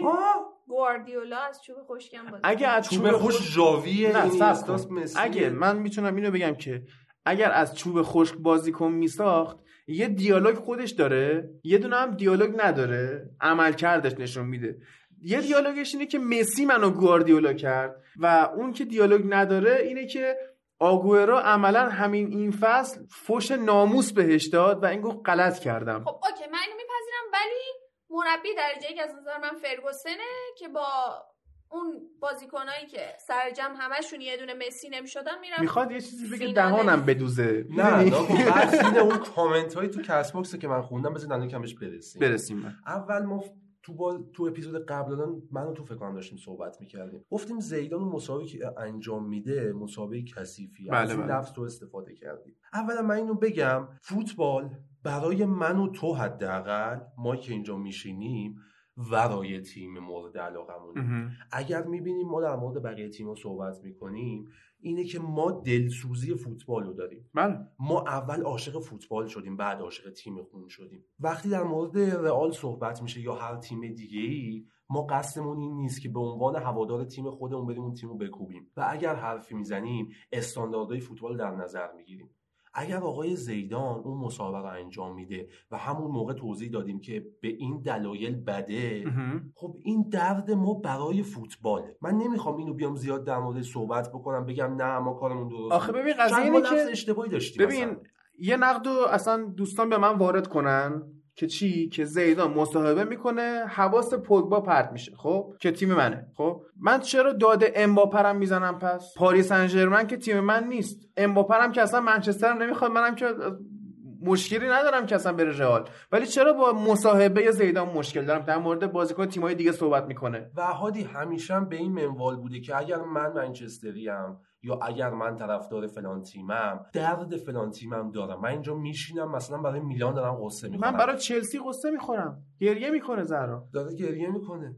برای میلان. چلسی؟ آه نه. برای میلان تو. گفتی؟ من برای میلان. تو برای میلان. من من برای برای میلان مثلا 15 16 سال پیش واقعا دلم تنگ من برای شده. چلسی من دلم واسه چلسی تنگ شده که اونجوری بارسا رو برد و رامیرز اونجوری گل زد. و من دلم برای اون چلسی حالا- حالا تنگ نشده. مسئله که هست اینه که ما صد درصد نیستیم.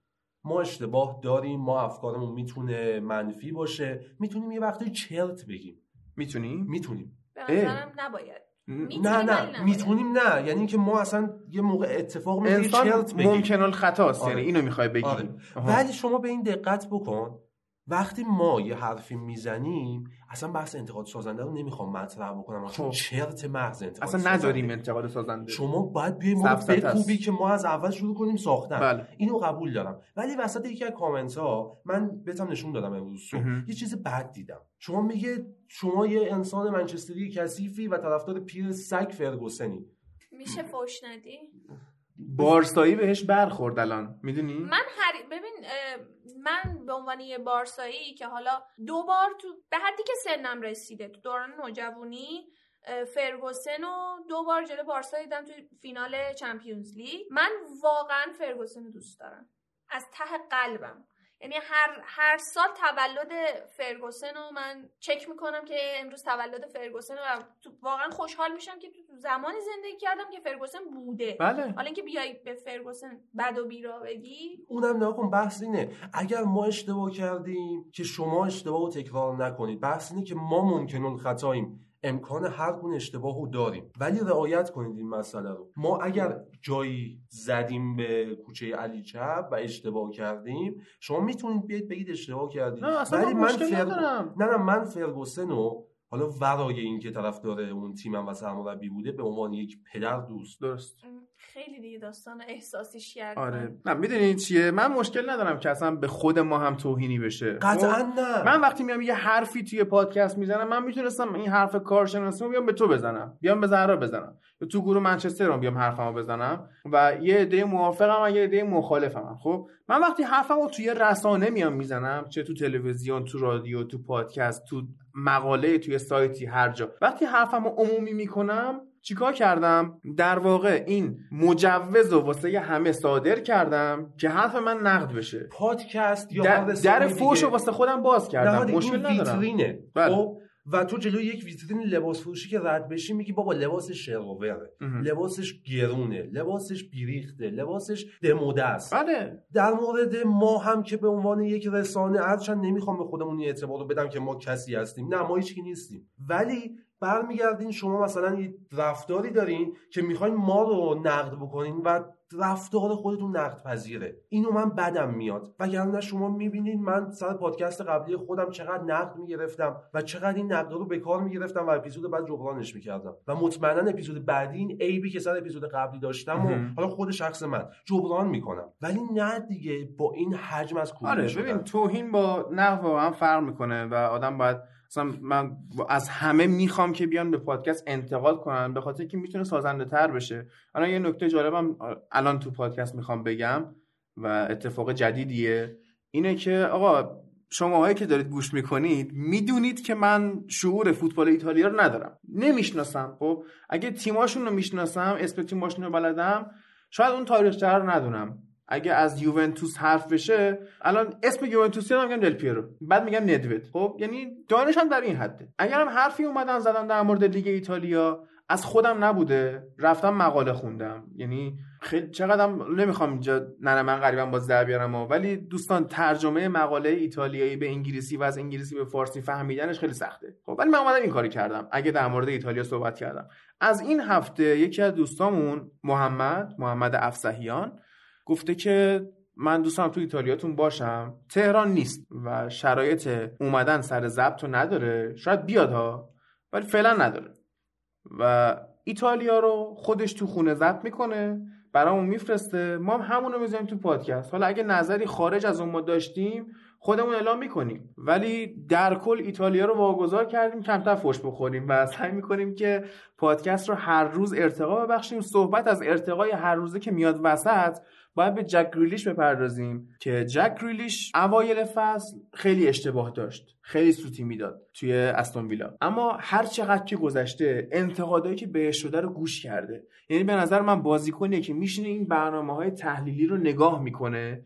و می‌بینه که چه نقدی به بازیش میشه. اونو هفته بعد رفت می‌کنه. این هفته که با یونایتد دو دو مساوی کردن ما دیدیم گریلیش چقدر فوق العاده بود. یعنی اگر واقعا قراره که پول پوگبا از این تیم بره و فرد هم مال منچستر نیست و آندراس پریرا هم به درد نمی‌خوره و خواماتا هم تموم شده و لینگارد هم که باید قطعا توپ طلا می‌گرفت حق مسی نبود آقا جک گریلیشو بخر. اصلا یه جو این الماس چشمو گرفت. یعنی ما الان تو لیگ برتر چند تا بازیکن داریم که واقعا الماس های آیندهن فیل فودن میسن ماونت جک گریلیش. خارج از منچستر یعنی مدیسن. آخه جیمز که اصلا هیچی. جیمز طلا. الماس نه الماس طلا بهتره. آره. خب آره. اصلا جیمز چیزه. اون جیمز سنگ- خوبه. سنگ چی بود؟ فضایی بود؟ خوبه. بود. اصلا خوبه.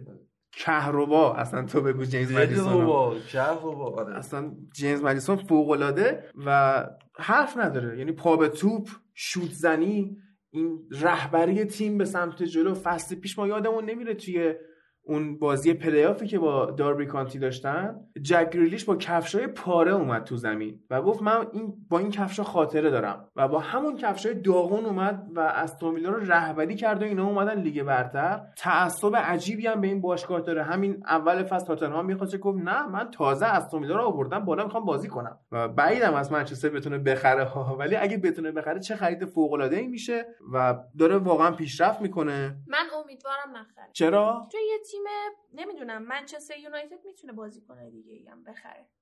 و به نظر من اینکه یه بازیکنی توی یه تیمی مثل استون ویلا داره خوب بازی می‌کنه خیلی مهمه که بتونه تو همون تیم بمونه. شاید جای پیشرفتش نباشه. ولی اینکه یه تیمی مثل استون ویلا که حالا شاید خیلی وقت اسمش توی لیگ برتر کم رنگ شده یه بازیکن خیلی خوب داشته باشه یه امتیاز براش محسوب میشه. ببین من با حرفت مخالفم. به خاطر اینکه ما نباید نگاه کنیم این کجا داره بازی می‌کنه. خب؟ یه چیزایی تو روح آدمه. یه چیزایی تو ذات یعنی آدمه. اینه که بیاد منچستر یونایتد بازی کنه؟ می‌تونه. ببین تونستنشه که می‌تونه. ولی من دارم میگم که من به عنوان یه کسی که فوتبال می‌بینه دلم نمی‌خواد استون ویلا بازی کنش از دست بده که یه تیم پولدار ثروتمندی مثل منچستر یونایتد اون بازی کنه بگیره. درسته. فقط همین. اریک کانتونا از کجا اومد؟ از از لیدز یونایتد. خب خب. یک سال لیدز بازی کرد ستاره شد و فرگوسن رفته بود تو رخکن. داشت حرفای کاپتاناشو موقع دوش گرفتن گوش می‌کرد. که فکر کنم استیو بروس بود گفته بود این اریک کانتونا چه بازیکن خفنیه و فرگوسن رفت خریدش. خب چیزی که تو روح بازی اریک کانتونا بود اون قدرت رهبری اون جمع کردن تیم. تو قرار نیست این برچسبت بخوره که تو در سطح نه من نمی‌خوام بگم در سطح استون ویلایی. مجبوره در این مجبوره توی استون ویلا بازی کنه یا در سطح استون ویلاه. دارم میگم اگه یه تیمی مثل استون ویلا یه بازیکن خوب پیدا کرده که حالا از اولم با این تیم بوده و اینا من به عنوان کسی که فوتبال می‌بینه دلم نمی‌خواد این بیاد بر منچستر خب یونایتد یا بره رئال مادرید خب یه کار دیگه کنیم. یه کار دیگه کنیم. تو دوست داری استون ویلا رو؟ می‌دونم. و جک گریلیش هم دوست داری. دوست دارم. یه نکته که وجود داره اگر جک گریلیش نره به یک باشگاه بزرگتر فوتبالش به بنبست می‌رسه اینو موافقم اگه یه بازیکن خوب مثلا کریس رونالدو اگه نمیومد رئال مادرید شاید انقدر دیده نمی‌شد می‌زنم تا انقدر تو منچستر هم. دیده می‌شد تو منچستر هم دیده می‌شد کاملا موافقم ولی کریس رونالدو وقتی که تو منچستر بود سال 2009 رفت رئال رفت. آره. حالا گیریم که میمون تا 2012 13 که فرگوسن بود. خب. بعد از اینکه فرگوسن می‌رفت به نظر من رونالدو تباه می‌شد تو خب، منچستر. تو این حرفت وارد نیست به خاطر اینکه اگه داری جک گریلیش و استون ویلا رو میگی باید بگی. باید بگی اگه کریستو اسپورتینگ لیسبون میموند. می‌دونی؟ شاید این مقایسه بهتری باشه. خب. و اگرم میمون تو اسپورتینگ لیسبون این نمی‌شد. یعنی اصلا تو اگه انتقالش به رئال داری میگی first of all انتقالش به منچستر رو باید بگی. حالا. شاید به خاطر اینکه من منچستر این بازی- رو دوست ندارم. درسته. این بازی رو منچستر استون ویلا رو شما در- اگر نگاه کرده باشید به یه نکته جذاب می‌رسی. ما دفاع وسطی تو منچستر نمی‌بینیم. که بتونه جمع بکنه. نه دیگه. اصلا در. مورد هری مگایر با من صحبت نکن در مورد دفاع وسط ها این تیم خوب میشه این تیم تو مسیر درستیه. نقدی که به این تیم وارد خط میانیشه. lack of movement ببخشید دوستان. بسیار کم تحرک خط میانی منچستر. خوب پرس نمی‌کنه و تو این بازی هم ضربهشو دید. من واقعا دوست ندارم به این بازی با استون ویلا خیلی بپردازم. به خاطر اینکه چیزی که ما دیدیم تمام ضعف بود. اما کماکان اعتقاد دارم که تیم سولشایر تو مسیر درستیه و اصلا اصلا نباید حرف اخراج زد بعد اون اون بازی هم. اسکای اومد کار کرد که یعنی شوخی یکی از بامزه های اسکای بود که اومد خبر اخراج سولشایر رو زد ولی بعدا تکذیب شد. مسیر درست از نظر تو چیه؟ این که ما. سب- مسیر درست از نظر تو اینه که ما یه دوران زیادی رو آزمون و خطا بکنیم نه. خراب بکنیم و تهش یه انفجار نور رخ بده دهه فجری به وجود بیاد و تیم یهو پاشه. قضیه اینه که اصلا نیازی به اون نیست. ببین ما الان تیم عالی داریم. یعنی با؟ با یه خرید دو خرید کل این داستان جمع میشه. ما فقط خط میانی می‌خوایم. فقط. خط حمله اوکیه؟ خط دفاع هم اوکیه. کدوم خط حمله اوکیه؟ این خط حمله منچستر اوکیه. با وجود جوون 18 ساله آینده دار و چارچوب شناسی مثل میسن گرین وود اون دونده ای مثل دنیل جیمز و رشفوردی که به عنوان یه جوان 22 ساله الان خیلی با خدا تجربه رحمت کنه است. رفتگان تو نه لینگاردو ولش کن. خدا رحمت کنه رفتگان تو اینا حداقل چهار فصل دیگه نه. نمی‌خوان. من میگم من قول میدم بهت فصل بعد okay این تیم. فصل بعد کاملا okay. همین رو کاغذ بنویسید. من اینو من رو- جفتتون می‌خوام. من رو کاغذ می نویسم خط حمله منچستر فصل بعد بی‌نظیره. من کاغذ رو می‌نویسم. همین؟ بله شرط؟ می‌بندم. دو میلیون. دو میلیون. چقدر بده کاری؟ یک و سیصد. یک و 300 بده کاری. آره. 700 اضافه میشه بهش دیگه. okay ه. ح- حله. آقا ما دست دادیم پشت میکروفون. من بهت قول- اصلا میگم که این تیم تو مسیر درستیه. okay ه. ما فصل آینده رو می‌بینیم. همین جلو. دوربین. جلو دوربین نیست. جلو میکروفون. می‌خوایم برسیم به نقطه تلاقی دو هفته لیگ برتر. قبلش برای اینکه دوستان ریلکس بکنن بریم یه ذره موزیک گوش کنیم برگردیم بیایم و صحبت کنیم.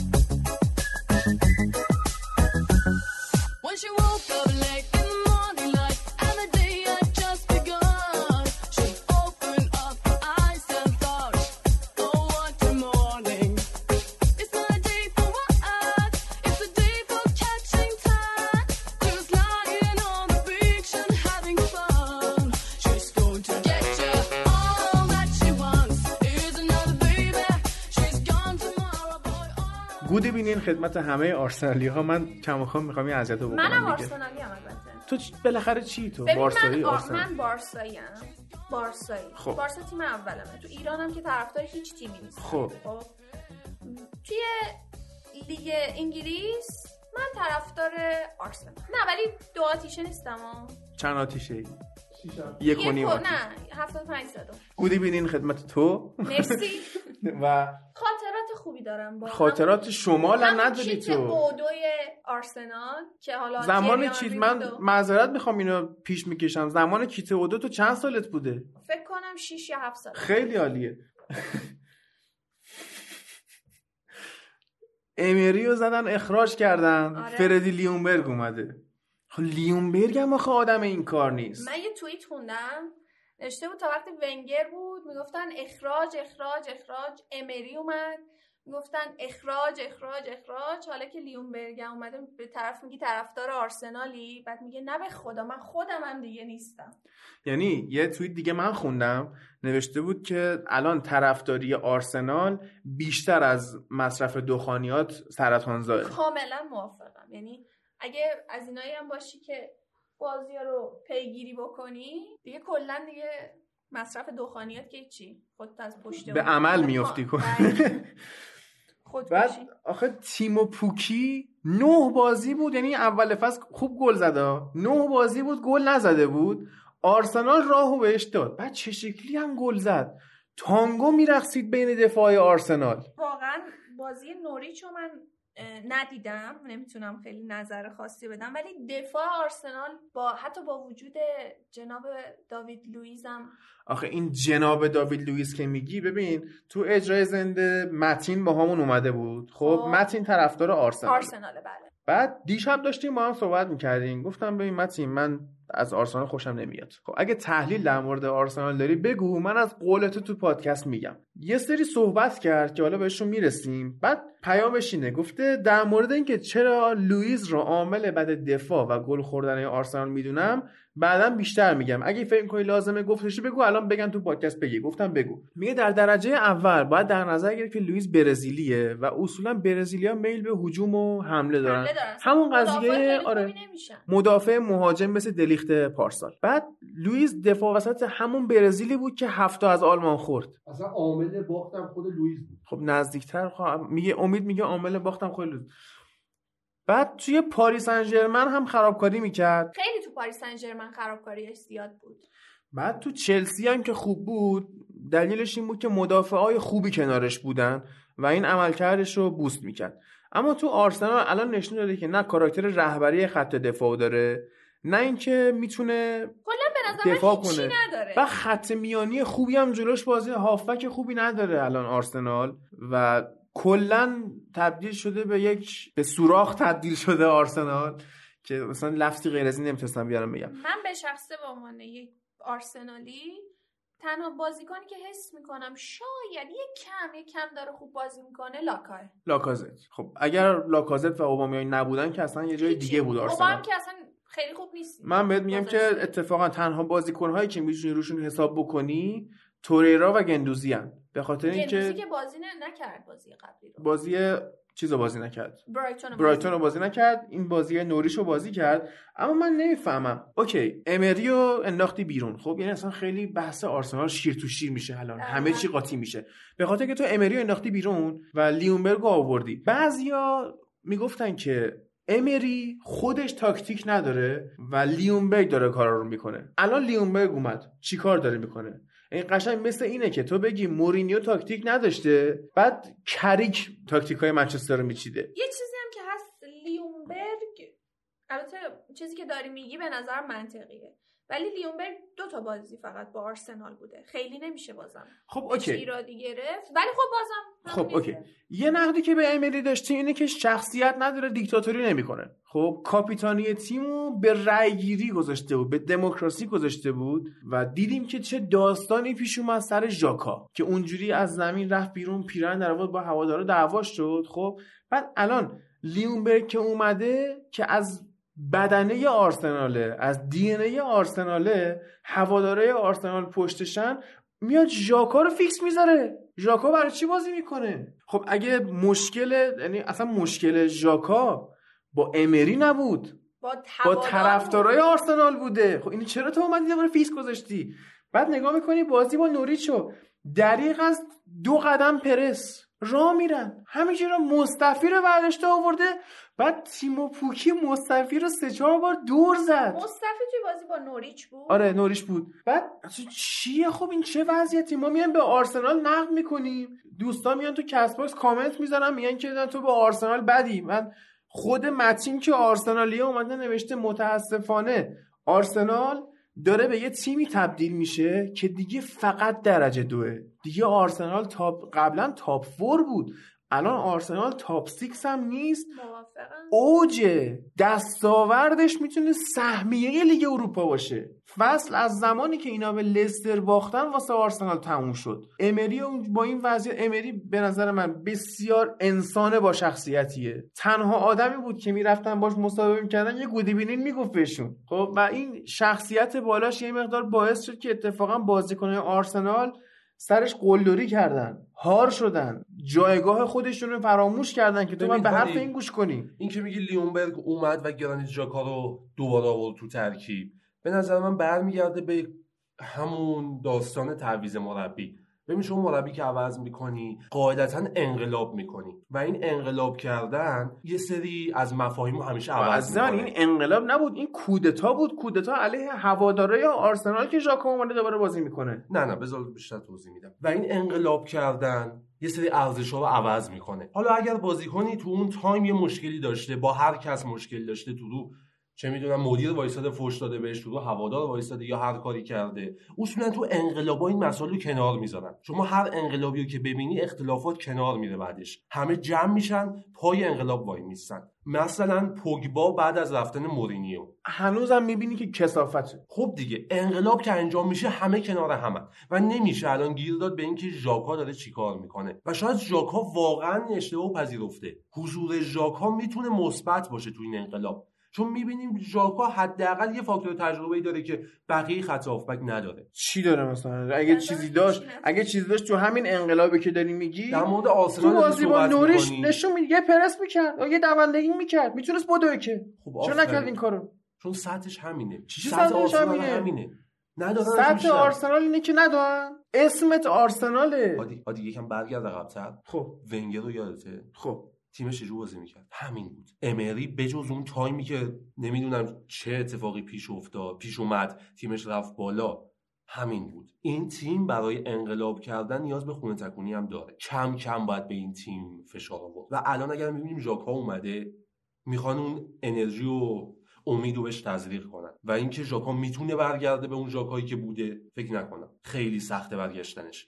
حداقل دیگه تو آرسنال نمی‌تونه به اونجا برسه. من تنها- ولی اینا می‌خوان که برسونن اینو. تنها چیزی که می‌تونم برای خودم برای اینکه خودم رو آروم بکنم توجیه کنم که چرا ژاکا بازی می‌کنه اینه که مدیرای تیم به لیونبرگ گفتن ژاکا رو بازی بده تو شرایط بازی قرار بگیره ژانویه بفروشیمش. لیونبرگ از دی ای همین آرسنال من با این دی ای آرسنال مشکل دارم. چرا مشکل هم اینو داشت. بابا ولم کن. مارتین کیون اومده بود داشت صحبت می‌کرد. قاطی بود. می‌گفت ما اگه من جلوی تیم و پوکی بازی می‌کردم پوست از سرش میکندم. خب ما دی ای آرسنال داشت اصلا می‌گفت میگفتش که الان فردی اومده بیاد تیمو جمع کنه. فردی خودش بازیکنی بود که با ماها بازی کرد. خودش تو اون دوران طلاییمون بوده. آفرین. این انسان دلسوزی نسبت به این تیمو داره. اولویت ها رو در نظر می‌گیره. اولویت الان آرسنال بحث تداخل مربی چیز بازیکن هوادار نیست. بحثش امتیازگیریه. خب. فرم بازیه. باید از این جایگاهی که هست در بیاد. شما می‌تونی به خاطر در اومدن از این جایگاه بری بازیکنی که وایساده تو صورت هوادار رو بیاری بازی بدی. می‌تونی بری یه کار دیگه ای که خیلی مثلا شأن پایینی داره رو انجام بدی. می‌تونی بری وایس تو صورت داور داد بیداد بکنی. می‌تونی بری اتحادیه رو زیر سوال ببری. هر کاری می‌تونی بکنی که بیای بیرون از این اتفاق. این دی و این اوج غیرته. ولی اگه تو بخوای وایسی یه جا بگی نه من اصول اخلاقی می‌خوام نگه دارم. شما تو خانوادت وقتی یه مشکلی پیش میاد چیکار می‌کنی؟ ژاکا رو بازی نمیدیم ما. خانواده همون تو خانواده ژاپن بازی نمیدی. ولی ممکنه یه کاری بکنی که بی اخلاقی باشه. این به خاطر غیرتت نسبت به اون خانواده است. خب آخه غیرتی که قاطی با. بی اخلاقی بشه من نمیپذیرم. چرا؟ من با اون فلسفه هادی. شدم که آقا نایس. بکامو میکوبی تو صورتش پرت می‌کنی بیرون. اون موقع منچستر فرق داشت با الان آرسنال هادی. الان یعنی می‌خوای بگی که دیوید بکام ژاکا برای آرسنال مهمتر از دیوید بکام برای منچستر یونایتد می‌خوام بگم منچستر یونایتد اگر دیوید بکامش می‌رفت دوباره سر پا بود ولی الان خب الان اینجوری که. الان ژاکا که نیست. الان ژاکا نیست آرسنال هم تماکا سرپا چی ها چی گفتم ها؟ ژاکا که بازی سرپا. نمی‌کرد آرسنال سرپا نبود باشه هم سرپا نمیشه یعنی نهایتا یه. مربی باید به اینا سرپا بگیره می‌دونی مربی نه حالا سرپا بگیرش بکنم مربی داره کارشو می‌کنه و تلاششو می‌کنه حالی می‌خواد از این فضا درش بیاره. اگر می‌خوای نایس فکر کنی که دیوید بکام با لنگی کفش پرت شد بیرون. آره تو اون فضا دیوید بکام که هیچی با بزرگ دیوید بکام هم میومد با لنگی کفش پرت می‌شد بیرون. و خیلی اوکیه. ولی الان آرسنال نداره توانشو که بخواد بازیکن رو بذاره بیرون. بگه من اینو نمی‌خوام. بله اینم هست. یعنی قبل از اینکه فردی لیونبرگ بخواد بشه مربی اول این پست رو به پت ویرا پیشنهاد دادن. ویرا تلویه هم پیچون. اوه، نمیام. خب خر که نیست نمی‌تونم. بپذیرم. لیونبرگ هم اگر می‌بینی اینجاست به خاطر اون DNA که من مسخرش می‌کنم. مسخرش نکن دیگه. می‌کنم. من انقدر لیونبرگ رو دوست داشتم. نه نه نه. دی ان ای رو مسخره می‌کنم. چرا مسخره می‌کنی؟ با DNA آرسنال مشکل دارم. خب okay. ولی خب آرسنال واقعا اون زمان من میترسیدم ازش. یعنی همین لیونبرگ که حالا کاری نداریم موشو صورتی می‌کرد الان کچل شده. تنها ها. کسی که موشو رنگ می‌کرد و واقعا بازی می‌کرد. آره یعنی الان بازیکن جای موش رنگ می‌کنه بعد تمومش تموم شده بدونیش. بدون بجز آگورو آگورو موهاشو رنگ کرد. ما به منچستر گل. خب بعد مثل که بلوند کنی می‌تونی نه چرا آندراس پریرا گل نمی‌زنه؟ می‌خوای بلوند کنم برم گل بزنم؟ تو همینجا می‌تونی گل بزنی. الان یه کافه من میشستم میلاد اونجا نشسته می‌دونه. اصلا میری تو و گل بزنی. می‌تونی همینجوری هم بری گل بزنی اگه نیاز داشتی. اما حالا بعدش اینا اومدن با برایتون بازی کردن. بعد به برایتون توی امارات با الان آرسنال تنها تیم لیگ برتره که به برایتون نه. تنها تیم لیگ برتره که آرسناله. خب بعد اصلا چه وضع افتضاحی اینا بازی کردن و حالا راهکاری که متین پیشنهاد داده اینه که آرسنال سه دفاعه بازی کنه. خب؟ بعد متین عزیزم می‌دونم داری گوش می‌کنی پادکستو و حرفای خودت هم هستینا این سه دفاع تو. نام اگه من و امید و زهرا بیایم سه دفاع بازی بکنیم خیلی بهتر از مصطفی سوکراتیس و داوید لویزه خب اصلا okay. کالوم چمبرز رو داری راب هولدینگ هم داری. بعد این ور اونور بیرین okay ه. تیرنی رو داری. کلاشین کلاشیناشو تعویض کرد تو بازی با برایتون نابود کرد تیمو. یعنی فکر کن نیکولاس پپه رو آورده این ور بعد از اون ور کلاشیناشو کشید بیرون. خب یعنی توازن تیمو به هم زد همه اومدن پپه رو گرفتن آرسنال نتونست گل بزنه. حس می‌کنم این آرسنال دقیقا مثل چیزه؟ دقیقا مثل فدراسیون فوتبال ماست. خب. یه سالی باید تعلیق بشه. من موافقم. یعنی من تا حالا انقدر سر یک تیم تو این پادکست پراکنده حرف نزده بودم. مثلا یعنی من از کجای این تیم؟ اصلا آرسنال رو ولش کن. من می‌خوام در مورد گرام پاتر صحبت کنم که چه انقلابی توی برایتون به پا کرده. گرام پاتر بسیار مربی خوشفکریه و حالا می‌خوام یه خورده الان بررسیش بکنم. گرام پاتر رفته تیم اوسترشوند سوئد اگه تلفظش درست بگم.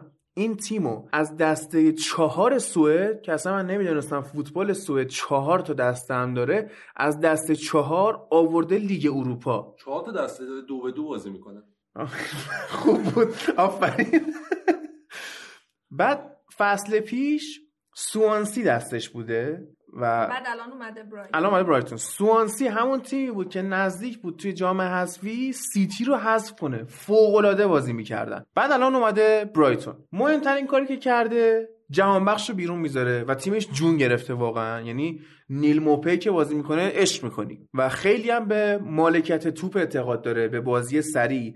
و اینجوریه که یه مربیه که سبک کلاسیک انگلیسی رو با مدرنیته اومده قاطی کرده و ما فوتبالی که ازش انتظار داریم فوتبال سم آلاردایس یا روی هایستون نیست. خیلی مربیگری شبیه مارچلو بیلساس. مارچلو بیلسای قدیم یا جدید؟ جدید دیگه. بین بازیکنهای برایتون چقدر ارون موی خوب؟ ارامه عالیه و اینا. فصل پیش از هادرسفیلد گرفتنش. یعنی این و فیلیپ بیلینگ تنها بازیکنای هادرسفیلد بودن که سرشون به تنشون میارزید. بازی آرسنال برایتون من فقط چشم به ارون موی بود. فوق العاده عالیه. یعنی توی تک به تک لحظه ها این حضور داشت. من بهت قول میدم اگر منچستر یونایتد همین ارامویو داشت الان اینجای جدول نبود. تو هم که همه رو دلت می‌خواد بریزی تو منچستر من اصلا یونایتد. فقط هافک می‌خوام. یعنی فقط بعد ترکیبی که گرام پاتر استفاده می‌کنه 352 و همه می‌دونن که من چقدر 352 دوست دارم. کامل ترین ترکیب فوتبال به نظر من. چون می‌تونه که دستتو از همه لحاظ باز بذاره. تو همیشه عمق دفاعتو داری و از اون برم همیشه دو مهاجم تو خط حمله داری. فشار رو حریف حفظ می‌کنی. و از اون برم خط میانیت شلوغه. از کناره ها هم ضربه نمی‌خوری چون وینگ بک داری. بسیار ترکیب خوبیه. اگر 352 کامل ترین سبک فوتبالیه باید به این نقطه نگاه بکنی که 352 سخت ترین سبک و فوتبالی سخت ترین هم هست. کی تونسته تو 10 سال اخیر 352 خوب دراره؟ آنتونیو کونته. نفر دومش. نداریم. گرام پاتر نداریم. آرسنال برد دیگه. آرسنال و یکی از تاکتیکا که گرام پاتر توی 352 استفاده می‌کنه overlapping center back ه دفاع وسطی که میاد به خط حمله اضافه میشه که معمولا لوئیس دانکه. که تو ناکن اگر به این مربی تیم بزرگتری بدی بازیکنهای بهتری بدی مثلا ما از جمله مدافعینی که می‌دونیم اضافه میشه به خط حمله هری مگوایره. یا بعضی وقتا ویرجیل فن‌دایک میاد جلو. یا قدیم جان تری میومد جلو. راموس میاد جلو. می‌دونی؟ یعنی این مدافع پیکه. حتی میاد جلو لوسیو از دور اشاره می‌کنن لوسی لوسیو. لوسیو هم تو یاد چه بازیکن خوب. خیلی خوب البته. بود و اینو تو تیم ملی برزیل با لویزاو اگه میذاشتی کنار هم گل نمیخوردی کلا خط عقب تیمای گرام پاتر خیلی رونده میشن دریبلینگ دارن گلزنی می‌کنن و این بسیار point مثبتیه. تو اگه به عنوان یه مربی انگلیسی می‌خوای خودت رو معرفی کنی ما می‌دونیم مربی انگلیسی خوب نداریم. نداشتیم ها یعنی انگشت شمار.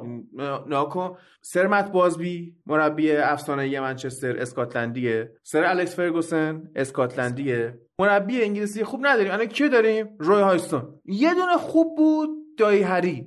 دایی فرانک هری. لمپارت. خب هری ردنپ. که بنده خدا مشکل دریچه قلب گرفت. کلا از فوتبال خدافظی کرد. قرار بود مربی تیم ملی انگلیس بشه نشد که بشه. بعد مربی انگلیسی دیگه روی هایستون داریم با سم آلاردایس. یه دونه دوست عزیزمون هم هست ادی هاو توی برموز که خب چیه اون؟ یه موقع می‌گفتن قرار جانشین ونگر بشه. واو. الان یکی باید بیاد جانشین خودش بشه. اگه گرام پاتر بتونه خوب حفظ کنه این روندو تبدیل میشه به یه مربی انگلیسی خوب که نداریم. خصوصا که الان چه سیتی چه لیورپول اصلا مربیاشون خیلی وقت انگلیسی نبودن. نیستن. نیستن دیگه. حتی منچستر یونایتد. یعنی حتی. حتی منچستر دیوید. مویس هم اسکاتلندی بود. اونم انگلیسی نبود. مورینیو حتی برندان راجرز هم ایرلندی. اونم انگلیسی نیست. و آره. حالا یه ویژگی دیگه ای که برایتون گران پاتر داره و کلا تیمهاش اینه که خودشونو می‌تونن خوب از زیر پرس خلاص کنن و باز ما می‌بینیم اگر جهان بخش رو بازی نمیده به خاطر اینکه جهان بخش بازیکنه که زیر پرس له میشه میاره. کم میاره و بسیار کار بجایی کرده که اینو می‌ذاره بیرون بعد خیلی مربی داینامیکیه یعنی وسط بازی خیلی تاکتیکاشو عوض می‌کنه. یه اتفاقی که این فصل افتاد جلوی تاتنهام. استاد یه حرکتی زد تیمو دو یک سه دو دو چید. دو یک سه دو یک سه دو. دو چه سیستم واقعا عجیبی. یعنی اصلا من نمی‌تونم رسمش کنم. یعنی من تازه به دو. چهار دو دو دو عادت کرده بودم. چهار این دو سه یک. این. چیه خوب بعد ولی واقعا داره کار می‌کنه. باید بهش زمان داد. نمی‌خوام بگم در اون حد ولی می‌تونه ناگلزمن انگلستان لقب بگیره تو سالهای آینده. خب خود ناگلزمن چی هست؟ که بخواد بشه ناگلزمن؟ خیابانی می‌گفت. میگفتش که فلانی امباپه آینده است. ما بذار امباپه خودش چی بشه.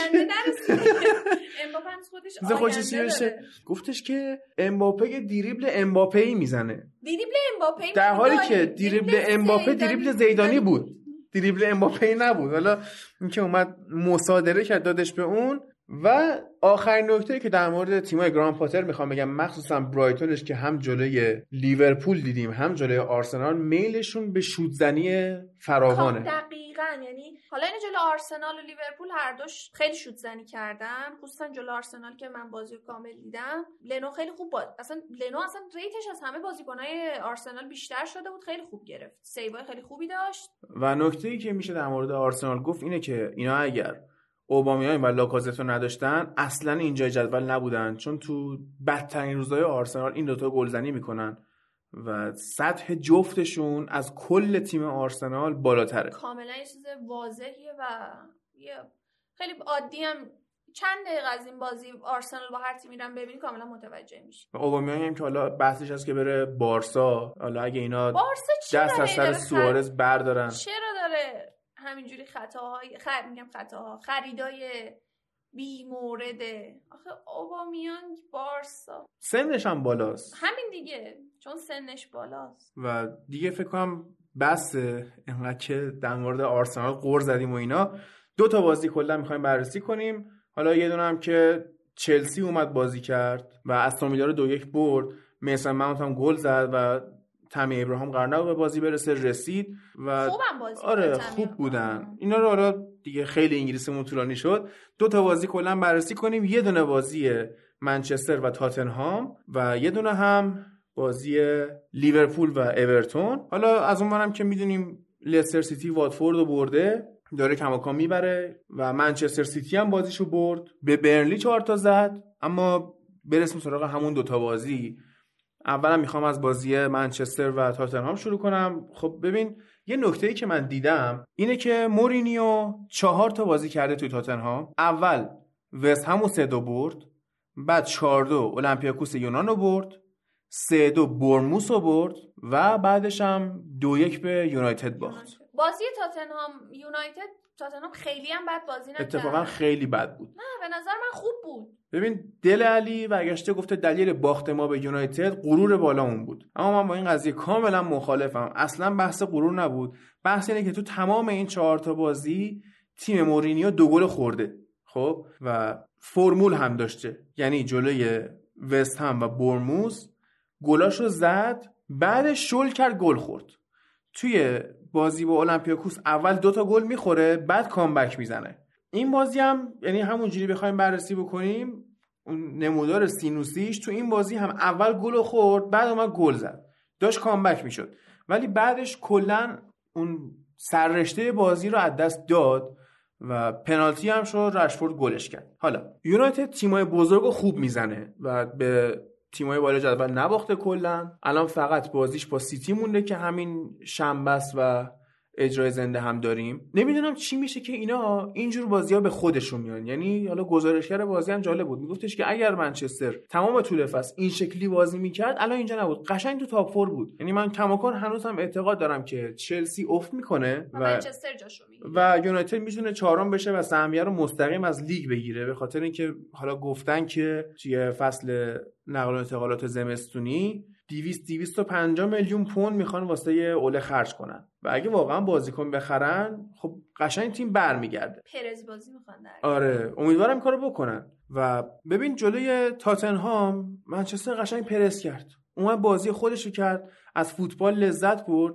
و نکته ای که داشت این بود که چهار دو چهار بازی کرد. جلوی تاتنهام. جلو تاتنهام. و خود تاتنهام هم داشت 4 2 4 بازی می‌کرد. حالا فرقشون این بود که 4 2 4 تاتنهام استحکام خط میانی که تیم مورینیو نیاز داره نداشت و بزرگترین اشتباهش این بود که اندومبله رو از اول بازی نداد. منچستر می‌دونست که نداره و فقط خبر خوبی که بهش رسید این بود که اسکات مکتامینه آماده بازی شده بازی کرد بازی خوبی هم کرد.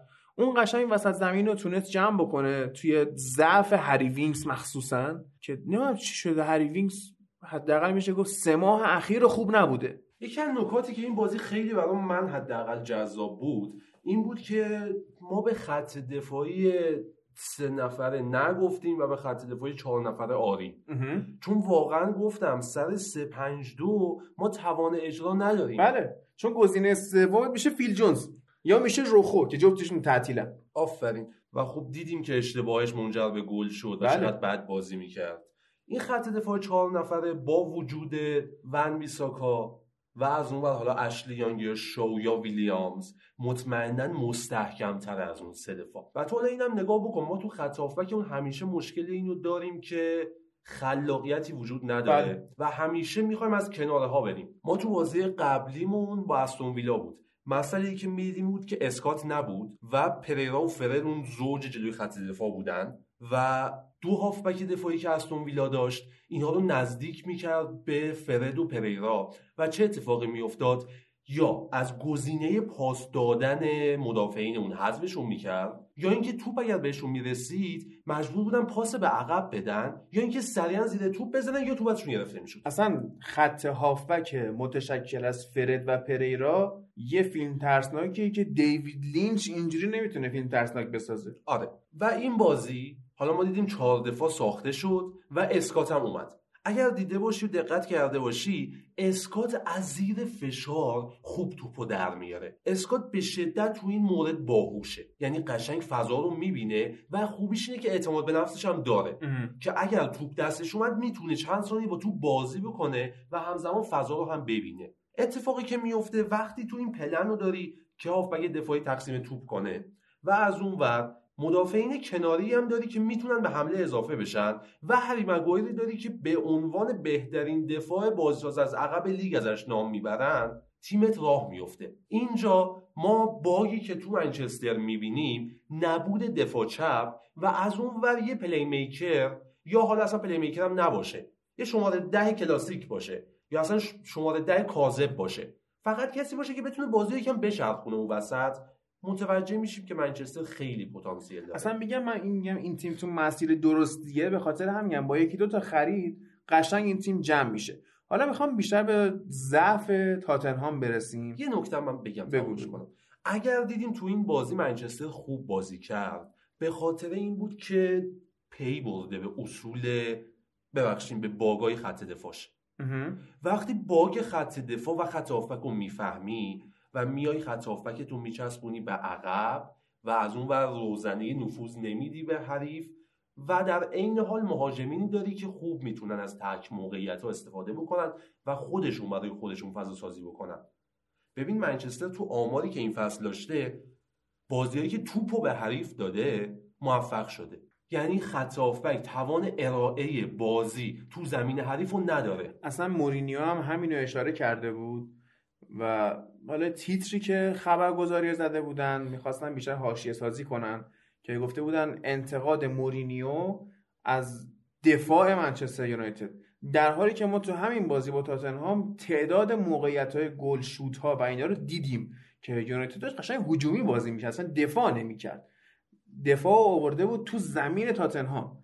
و نکته ای هم که داشت این بود که تاتنهام چون 4 2 4 بازی می‌کرد وقتی که ما دفاع رو بیاریم تو زمین اونا ارتباط خط دفاعی با خط حملهشون قطع میشه. نمی‌تونن موثر باشن. چهار دو چهاری که مورینیو بازی کرد به نظرم بهترین تاکتیک ممکن بود. چرا؟ اون چهار نفر رو گذاشته بود به خاطر اینکه ارتباط خط دفاع و دو نفر جلوش با خط جلو رو حذف بکنه. خب. این ارتباط حذف نشد. چون اسکات بود. و تونست ارتباط رو حفظ بکنه و کناره ها هم باهوش بودن. اشلیانگ به شدت نفهمه. ولی تو وقتی ازش بخوای که مستقیما به جلو اضافه بشه و حمله توپ بکنه نه اینکه بره جلو خلق موقعیت بکنه فقط اضافه بشه. این کاریه که ازش برمیاد و به بهترین نحو انجام میده. بعد جالب به جلو تیمای بزرگ هم اشلیان خوب دفاع می‌کنه.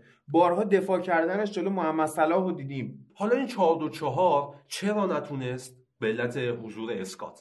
ولی اگر می‌گرفت این چهار دو چهار یعنی یک صد دفاعی می بود جلوی بازی سازی از عقب منچستر. تو ببین چه فاجعه رخ می‌داد. و به نظر این پلن هوشمندانه بود. ولی مورینیو هنوز تیمش رو کامل در تو کنترلش نگرفته. بعد نکته اینه که دفاع وسط های تاتنهام هم اونایی نیستن که مورینیو می‌خواد. یعنی ببین به چه وضعیتی افتاده بود که مجبور شد به خاطر ضعف دفاع چپش فرتونگن رو بداره دفاع چپ از وسط خارج بکنه و توبی آلدروارد بازی کرد و داوینسون سانچز. خب سوتی بودن داوینسون سانچز همه می‌دونن. توبی هم دو سالی میشه که داره افت می‌کنه و خود مورینیو هم که دنبالش بود اواخر من فکر می‌کنم حالا تو دل خودش هم راضی بود که اگه من گفتم برام دفاع بخرید و توبی هم گزینه بود همون بهتر که توبیه رو نخریدن. یعنی نمی‌تونست واقعا تغییری بده کار در بیاره واسه حالا من حالا من این معذرت خواهی بعد شنونده ها انجام بدم. اپیزود قبلی که خود دیدی اصلا ما به خاطر قطعی اینترنت نمی‌تونستیم فیلم تمام بازی رو ببینیم و یهو بازی ها زیاد شد. آره. من نرسیدم همه رو ببینم کامل و هایلایتی دیدم و مقاله ای ولی از این به بعد سعی می‌کنم بشنم بازی رو ببینم کامل که اون مبحث فنی که افت داشتیم توش تو اون اپیزود قبلی. و این اپیزود حالا تا حدودی اینو جبران کنم. ببین بحثی که هست ما برای ساخت پادکست هدفی که داشتیم این بود که بیایم فنی به مسائل نگاه کنیم. ما نگیم این اتفاقات افتاد. ما بگیم چرا این اتفاقات درست. افتادن. و اگر من بتونم اینو جمعش کنم قول میدم تو اپیزودهای بعدی مباحث تاکتیکی رو بیشتر باز کنم. نکته حاشیه هم که در نهایت میشه گفت این بود که مورینیو وقتی که کارشناس اسکای بود خیلی از رشفورد انتقاد می‌کرد می‌گفت این بازیکن بشو نیست و اینا و رشفورد اومد با اون شوت زنیهاش و حرکتاش جوابشو داد. مصاحبه ای هم که کرده بود گفته بود من فرد رو نمی‌خواستم. قشنگ فرد دوست یه فصل و نیمه تقریبا. یه فصل و نیمش رو جمع کرد هر چی زور داشت این بازی گذاشت. و این به نظر من به خاطر اون ریاکشنش به جواب به مسابقه مورینیو بود. بعد تازه ببین فرد خوبم نبود. یعنی خیلی می‌تونست بهتر باشه. فرد بهتر میشه. هادی نکته ای که هست اینه که ما از فرد یه چیزایی می‌خوایم که تو خصوصیاتش نیست. همون بحثی که اول پادکست همون دلیخ گفتم.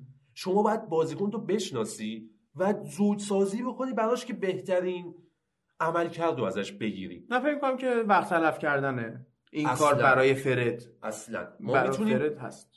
ما می‌تونیم اسکات رو دفاعی تر بکنیم و فرد رو از اون حاشیه دفاعی تیم در بیاریم. یک بازیکن برزیلی تکنیکی و باهوش با دید باز. این بازیکن رو اگر تو بخوای محدود به دفاع بکنی باختی خیلی بازیکن باهوش با دیده باز من نمیفهم چرا دو بار پشت محوط توپ میاد دستش با پای راست شوت می‌زنه. خیلی باهوشه که آفرین که تو چپ پای با پای راست شوت می‌زنی می‌زنی در دیوار. دیدم یک شب بالا دروازه زد یک شب زد در دیوار. اینو قبول دارم. ولی تو باید اینو بهش دقت بکنی. این بازیکن هنوز تو منچستر کاریزما نگرفته. هنوز شخصیت نداره. هنوز نوک نوک سیبله. اون کسی که هر تیری میاد بهش می‌خوره. این آقا رو شما اینجوری حساب کنی الان لینگارد باید شهید می‌شد. انقدر تیر خورده. اون بازیکن فرق داره. هادی اون بازیکن گیجه نفهمه. استعداد. آینده انگلستان اینجوری باهاش صحبت نکن. خب بریم بازی بعدی بریم آقا بریم. آخرین بازی این هفته لیگ برتر هم بررسی بکنیم. بازی لیورپول و اورتون که لیورپولیا یک کیلومتر خورده رفتن اونور ورزشگاه گودیسون پارک که مارکو سیلوا گفته بود تو این بازی منتظر سورپرایز باشید و سورپرایز در نهایت اخراج خودش بعد بازی بود که خاک تو سرت با این مربی شدنت اون لیست بازیکنهای اورتون رو به هر کی بدی بهتر از اون هر کیا قشنگ هر کی. فاکتوری که الان می‌بینیم اورتون به خاطرش نتیجه نگرفته مطمئنا مربیه. اگر این بازیکن و اسکوادی که تو اورتون می‌بینیم و دست هر کس دیگه ای می‌دادیم حتی دیوید مویس مطمئن باش نتایج بهتری می‌گرفتن. تو اگر نگاه بکنی سمت چپ دفاع سمت راست دفاع وسط دفاع هافبک هاش مهاجمایی که داره حتی اینا بازیکنایی نیستن که بشه راحت ازشون گذشت و بگی اینا در توانشون نیست ببین یا. مویزکین اوورریتده یا مارکو سیلوا بیشوره چون دوم من. نمیفهم کارور لوین چرا هنوز باید بازی کنه وقتی مویزکین هست این آقا یه چیزی شنیده از این که شما فصل اول بازی کنی که تازه به لیگ اومده رو باید یواش یواش بازی بدی ولی هنوز درک بازی نکرده. بده یواش آره. یواش هم بازی آره. نمیده درک نکرده که بازیکن رو باید توی ترکیب بکنی چون تو انگلیس تو ترکیب نمیشه باید تو ترکیب بکنیش. و اگر فشار نیاری به بازیکن یواش یواش تو نذاریش و به امید اینکه یک فصل بمونه تا آداپت بشه خب این بازیکن در بین میره و خودت هم از بین میری. ولی خب من نمی‌دونم. اورتون همیشه اون مشکل رو با لیورپول داشته. اینا به هیچ عنوان دوست ندارن لیورپول موفق بشه. و علت اخراج بعد از این بازی هم دقیقا همین بود. حالا عملکرد بد رو تا اینجا داشته. یهو میاد به لیورپولی که تو کورس قهرمانی میبازه. حریف مستقیم خودش. نیست. آره. پنج تا گل اونم. چی؟ حالا برسیم به line up line up و که من نگاه کردم واقعا امیدوار شدم به هوش فنی کلوپ سر بازی قبلی ناامیدم کرد با اون خطاهایی که چید. 4 2 3 1 چی کلا به خاطر. نبود فابینیو ترکیب و تغییر داد و آره حالا لالانا اومد تو بازی آره. و شکیری که خیلی خوب بود. من اصلا بعد یه مدتی که اصلا بازی نکرده بود این بازی خیلی خوب بود. گل زد پاس پاس خیلی خوب پاس می‌داد. تو زمین خیلی خوب حرکت می‌کرد. من واقعا بازیشو دوست داشتم. و. سادیو مانه چقدر فوق العاده بود. بعد تازه. فکر کن صلاح و فیرمینو تو نبودن و تکی سادیو مانه داشت کارهای من خطرناک حس می‌کرد. می‌کنم حتی اگه الیسون تو دروازه بود همون دوتا گل هم نمی‌خورد. یعنی یه چند تا بیشتر می‌زد و گل هم نمی‌خورد. آره نظرم- گلاشون میشه گفت آدریان یکم مقصر بود سرشون. ولی خب بازم آدریان هم بد بازی نکرد. اینا موقعیت زیاد داشت. دروازه‌بان دوم بسیار خوبی گرفتن این اول. فصل. یعنی آره کلا لیورپول به هر حال داره بارش رو میبنده. گفتیم با سیتی هم 11 امتیاز الان اختلاف داره. الان هم که فکر کنم دوم لستره بعد دوم لستره. بعد- چلسی سوم چلسی چهارمه؟ سیتی سومه سومه. دیگه. بعد این حرفی که خودم زدم گفتم اگر فابینیو نباشه اینا لیگو از دست میدن اگه واقعا کلوپ بتونه همین شکلی که این بازی جلوی اورتون اومد ترکیبش رو از همون 4 3 3 همیشگیش که حالا قبلا گفتم تبدیل میشه به 3 5 2 از اون بیاد تغییر بده به 4 2 3 1 وظایف فابینیو رو تقسیم بکنه بین بقیه و سیستم خط حملهش رو تغییر بده کماکان بیرقیب می‌تونه لیگو بگیره. راجب ادم لالانا هم من فکر می‌کردم بعد این هم مدت که حالا خیلی بازی نکرده و اینا شاید خیلی سوتی بده ولی بد نبود به نظرم خوب بود نکته که. منو ترسوند این بازی مسئله افت رابرتسونه اگر رابرتسون بخواد افت بکنه چون فشاری که می‌بینیم روشه و همه چهار جامی که لیورپول توش دخیله رو به صورت فیکس داره بازی می‌کنه و از اون ور آرنولدی که حالا مثلا جایگزین داره. ولی این ور نداره نداره. خب اگر آخه- رابرتسون بخواد افت بکنه که این بازی هم دیدیم و رابرتسون خود همیشگی نبود یه صحنه دلخراش می‌بینیم. واقعا می‌بینیم سمت چپ کار میفته و اینا هندرسونشون راست می‌زد. کل عملکرد راستشون بین چهار بازیکن تقسیم می‌شد. ولی چپشون بین یک یا دو بازیکن تقسیم میشه. بعد نکته اینه که اتفاقا نقش رابرتسون خیلی مهمه خب؟ بله. و الان خوشگل خط دفاع آرنولده چون داره پاس گلا رو اون میده. ولی کارگرشون کیه رابرتسونه. اون تو چشم میاد. بله. بعد رابرتسون نگاه می‌کنه میگه بیا ما این همه داریم خرکاری می‌کنیم. بعد از اون ور آرنولد یه سانتر می‌کشه که دمش هم میگم خوب می‌کشه ولی یه دونه می‌کشه کارو در میاره. همه میگن آفرین بعد میگن یه رابرتسون افت کرده. در حالی که رابرتسون خیلی داره تلاش می‌کنه. فوق العاده است رابرتسون. ولی من میترسم. هم از لحاظ روحی امکان افتش هست هم از لحاظ بدنی. من بازم دارم میگم آقای کلوب اشتباه می‌کنه که جایگزین نمی‌خره برای بازیکن کلیدیش. حداقل باید تو بازی های آسونی که تو چند هفته آینده خواهد داشت یه استراحت رابرتسون بده. میلنر رو بذاره چپ. میلنر که می‌تونه. میلنر رو بذاره چپ. همه جا میلنر می‌تونه می‌تونه کلا. میلنر رو بذاره چپ. این بچه رو خورده استراحت بده که جون داشته باشه واسه ادامه فصل. حالا بحث روحیه شد. من در مورد مانع هم اینو بگم. مانع اصلا نمی‌فهمه روحیه یعنی چی. کار خودش رو می‌کنه. چون این دو فصل رو اگر دقت کرده باشیم همه زومن رو فیرمینو و سلام سلا ولی کسی که داره عملا کار در میاره مانع است. و واقعا من دارم لذت می‌برم از بازی مانع مانع نه براش روحیه مهمه نه رسانه ها مهمه نه مربی مهمه. در صورتی که می‌بینیم مربی اگر بخواد یک نفر از این سه نفر قربانی بکنه همیشه مانع رو قربانی می‌کنه. همیشه اونی که تغییر پست داره تغییر شرح وظایف داره رو نیمکت میشینه و ممکنه تو بازی جابجا بشه مانع است. ولی بازم کارو در میاره. الان هم می‌بینیم تو این 4 2 3 1 بهترین بازی رو می‌تونه از مانع بگیره. صلاحش تو 4 2 3 1 به خاطر دور شدن از محوطه جریمه حریف ممکنه یکم لاکار بره و فشار بیاد روش. ولی مانع فوق العاده می‌تونه بازی بکنه. گلایی هم که زدن مانع پاس گل داد مثلا بعد اونا رو هم کاملا به حساب مانع واریز بله. کرد به خاطر اینکه تا پاس گل داد یه گل زد دیگه. اصلا گفتم من قبل پادکست داشتم به زهرا می‌گفتم که هلوی توگلو تحویل داد به.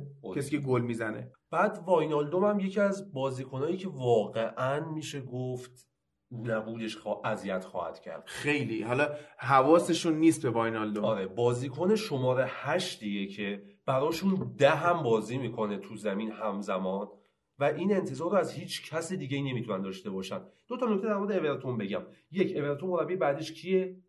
میگن ممکنه دیوید مویس باشه. اگه دیوید مویس باشه من این احتمال رو میدم که برگردن. و نکته بعدی اینه که خط حمله فوق العاده جذابی دارن امیدوارم زودتر بتونن جمع تمام. خطاشون جذابه واقعا یعنی بسیار تیم خوبی هم. اما هفته بعد اورتون با چلسی بازی می‌کنه برموس با لیورپول که اینجا قشنگ آقای کلوب رابرتسون رو استراحت بده تاتنهام برنلی سیتی با یونایتد استون ویلا با لستر و اوه اوه آرسنال هم میره خونه وست هم بازی می‌کنه بعد ببینیم فردی لیونبرگ اونجا رو چجوری می‌خواد خرابکاری بکنه. جدولم که همه می‌دونن دیگه. لیورپول 43 امتیاز لستر 35 سیتی 32 چلسی 29 ولورهمپتون 23 یونایتد 21 ششم شد یونایتد و کم کم داره اون حرکت چرا خاموشش به سمت بالا رو انجام میده. ولز هم به نظر من افت می‌کنه در ادامه فصل و چلسی هم تو افت هست. حالا باید ببینیم که چی میشه. بریم سراغ لالیگا اسپانیا. اونجا دیگه کمتر از این قطع خیلی کمتر از این صحبت می‌کنیم. دو هفته هم نبود دیگه. ببینیم چی میشه.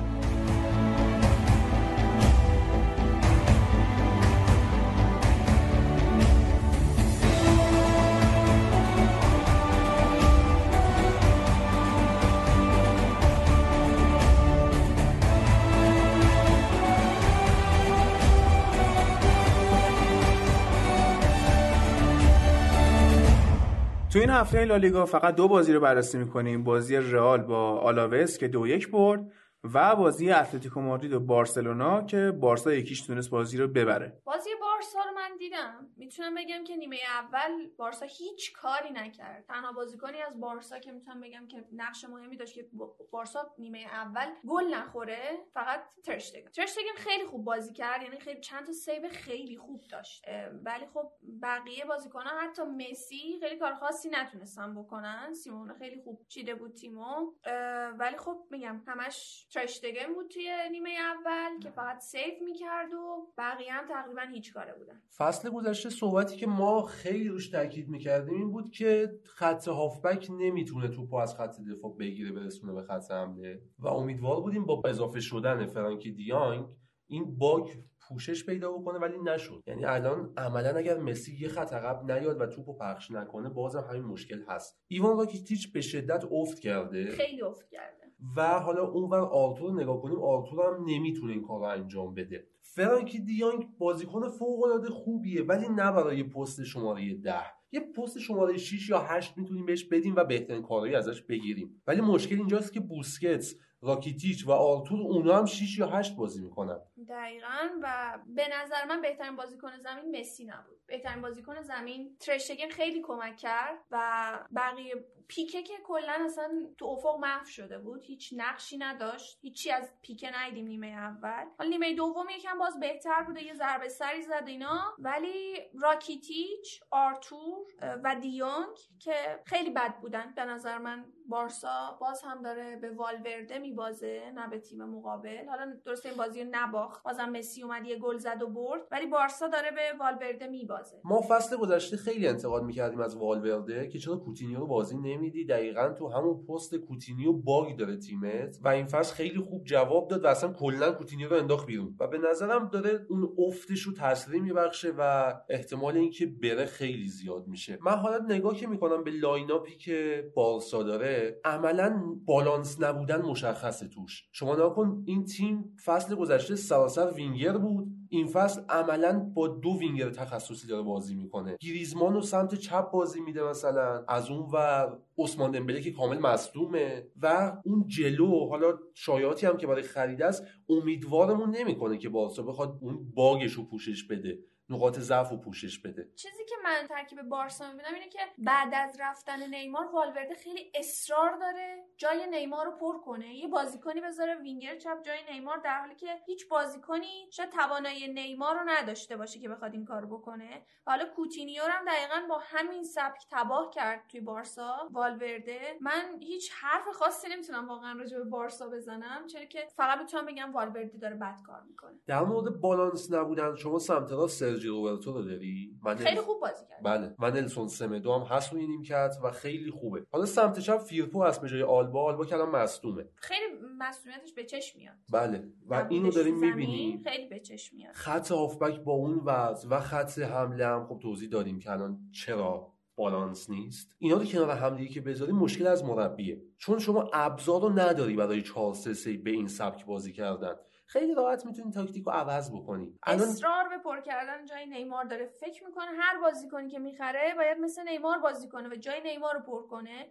در حالی که واقعا به قول تو ابزارشو نداره برای این سبک. بازی کرد یه 4 4 2 بازی کردن خیلی می‌تونه بیشتر بله به سبک. لوزی گذاشتن مسی پشت سر گریزمان و سوارز. و از این ور مثلا بوسکتس یا فرانکی دیانگ هم شماره 6 تیم باشه اون شماره 6 می‌تونه اینجوری حاشیه امنیت بده به مدافعین کناری جلو برن و والورده واقعا اون آقای نفهمی که هواداری بارسا میگن هست نمیشه به. هیچ عنوان ردش کرد در مورد اتلتیکو هم ما اپیزود قبلی گفتیم این تیم در حال تغییر نسله و نسلی که الان داره می‌سازه دقیقا نسلی نیست که انتظار داره. یعنی خودش مونده. شما مثلا نگا کن یه اعتباری قبل از شروع فصل به فیلیکس می‌دادیم ما که فیلیکس میاد و جابجا می‌کنه استانداردهای لالیگا رو. در صورتی که همون موقع من می‌گفتم که فیلیکس اون نفر نیست. حالا فیلیکس بازیکن جوونیه. بله. و نمیشه حالا همین الان قضاوتش. کرد. ولی تو این بازی خیلی چیز خاصی ازش دیده نشد. و دقیقه 66 یا 67 هم بود که تعویض شد. بله این هفته های اخیر کم کم داره میره تو فشار و اینجاست که بازیکن دیگه باید از تجربهش استفاده بکنه و مربی باید باش راه بیاد. در صورتی که ما اینو نمی‌بینیم تو بازی فیلیکس. حداقل فیلیکس این فصل رو دیگه از دست داده. مگر جرقه های کوچیکی بزنه؟ نه من موافق نیستم. حالا خیلی از این فصل باقی مونده و اینکه بگیم یه بازیکن کلا فصل رو از دست داده به نظرم خیلی نمی‌تونه منطقی باشه. اینو من رو فاکتور تجربهش می‌ذارم و این تغییر نسلی که داره تو آتلتیکو به وجود میاد. این بازی دیدیم که دفاع چپشون ساول نیگز بود. ساول نیگز خب بد بازی نکرد تو اون پست. ولی می‌بینیم که بازیش تو خط هافبک کم بود. ما نیاز داشتیم مثلا بغل توماس ساول نیگز رو ببینیم. ولی هکتور هررا نتونست جمع بکنه دقیقاً. این اون باگاییه که هنوز خود سیمونه بهش نرسیده. برای رسیدن به این باگا نیاز داره که یه بازیکن تو زمین داشته باشه. مثل مسی. براش تک بازی رو در بیاره. مسی که بازم تو این بازی گل زد همه کاراشو خودش انجام داد. بله. خودش بازی رو ساخت خودش اومد حالا یه تک پاس داد و بعدم اومد زد تو دروازه. ولی به نظر من بازم والورده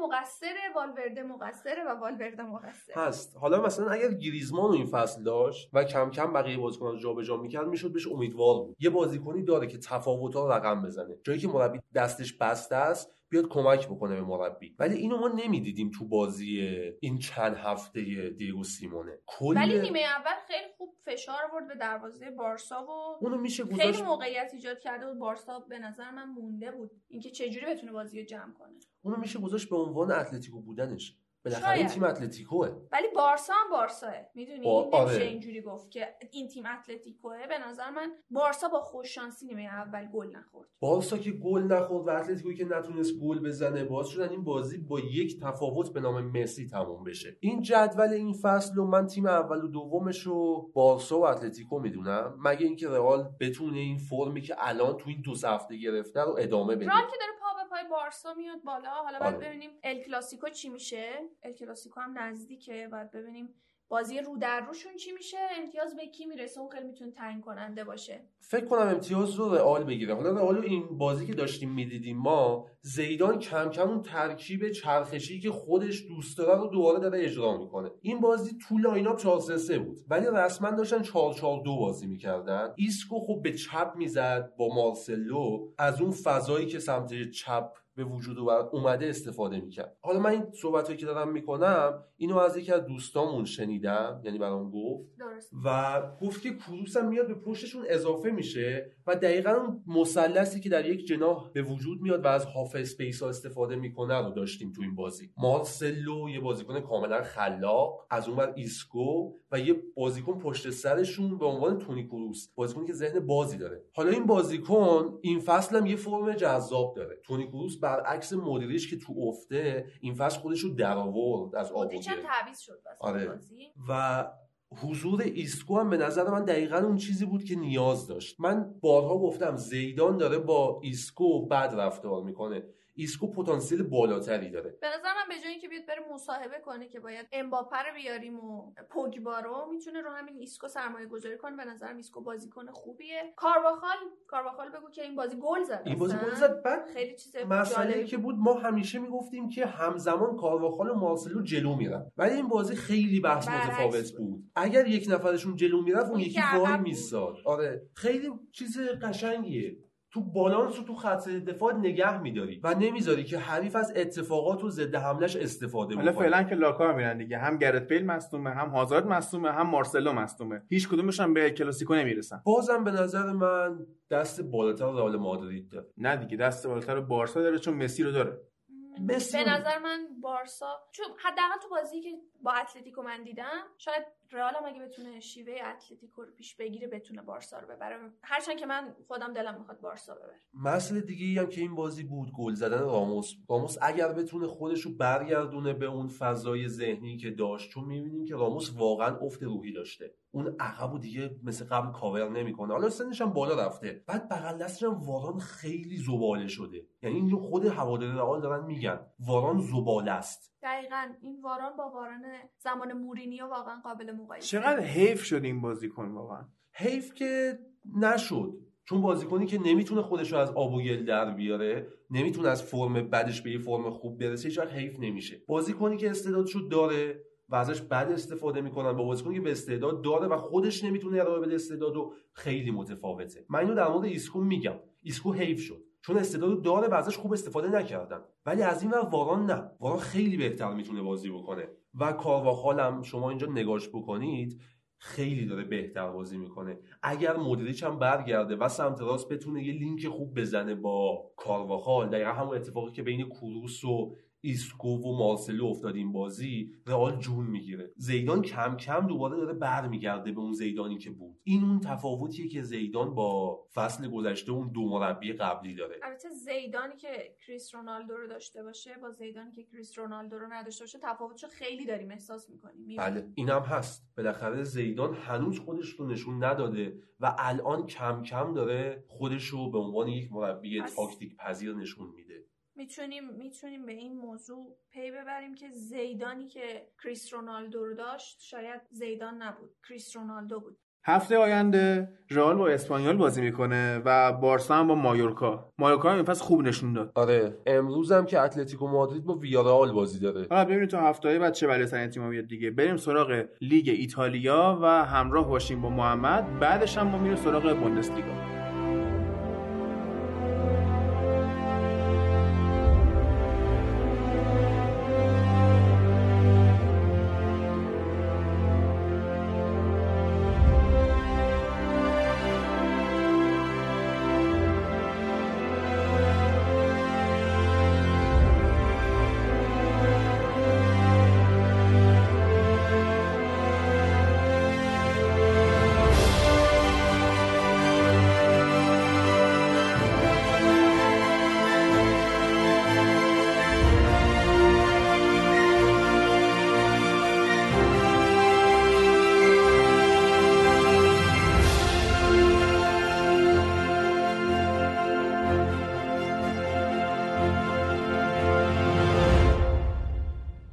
این هفته ای که برگزار شد توی سریا هفته 14 بود و نتایجش رو یه مروری با هم می‌کنیم.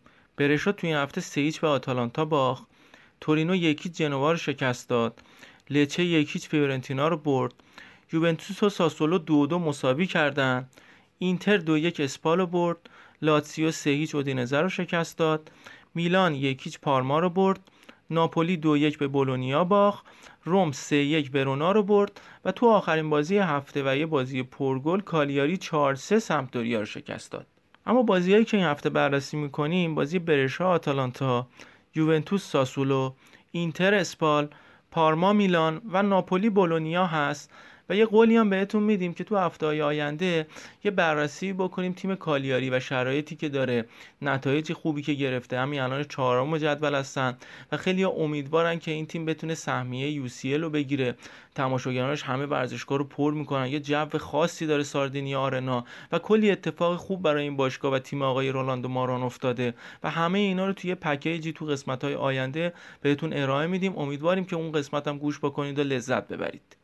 از یوونتوس شروع می‌کنیم. یوونتوسی که نتونست ساسولو رو ببره دو دو مساوی کرد و با توجه به برد اینتر صدر جدول رو به این تیم باخت و الان اومد دوم جدول با 36 امتیاز. اینتر الان صدر جدول با 37 امتیاز. یه اصلی هست بین مربی های فوتبال و مخصوصا فوتبال ایتالیا. اونم اینه که اگه نمی‌تونی حریف تیم مقابلت بشی باید دفاع بکنی و فرصت بدی برای ضد حمله زدن. برای این کارم تو به یه مهاجم گلزن نیاز داری و هافک طراح. و البته دفاع تیمی که فضا رو بگیره از تیم مقابلت که همه این کار رو تیم آقای دزربی تو این بازی انجام داد. حالا ضد تاکتیک این سیستم چیه؟ برای ضد تاکتیک نیاز داری به یه بازیکن خلاق و یا یه بازیکن شوت زن بازیکنی که بتونه چند تا بازیکن دریبل بکنه که حالا یه کار خاص انجام بده و بتونه باعث یه گل بشه یا خودش یه دونه گل بزنه. و یا با یه شوت از روی ضربه ایستگاهی از پشت محوطه جریمه بتونی گل بزنی یا کلا رو بیاری به بازی مستقیم ارسال از جناحین ضربات آزاد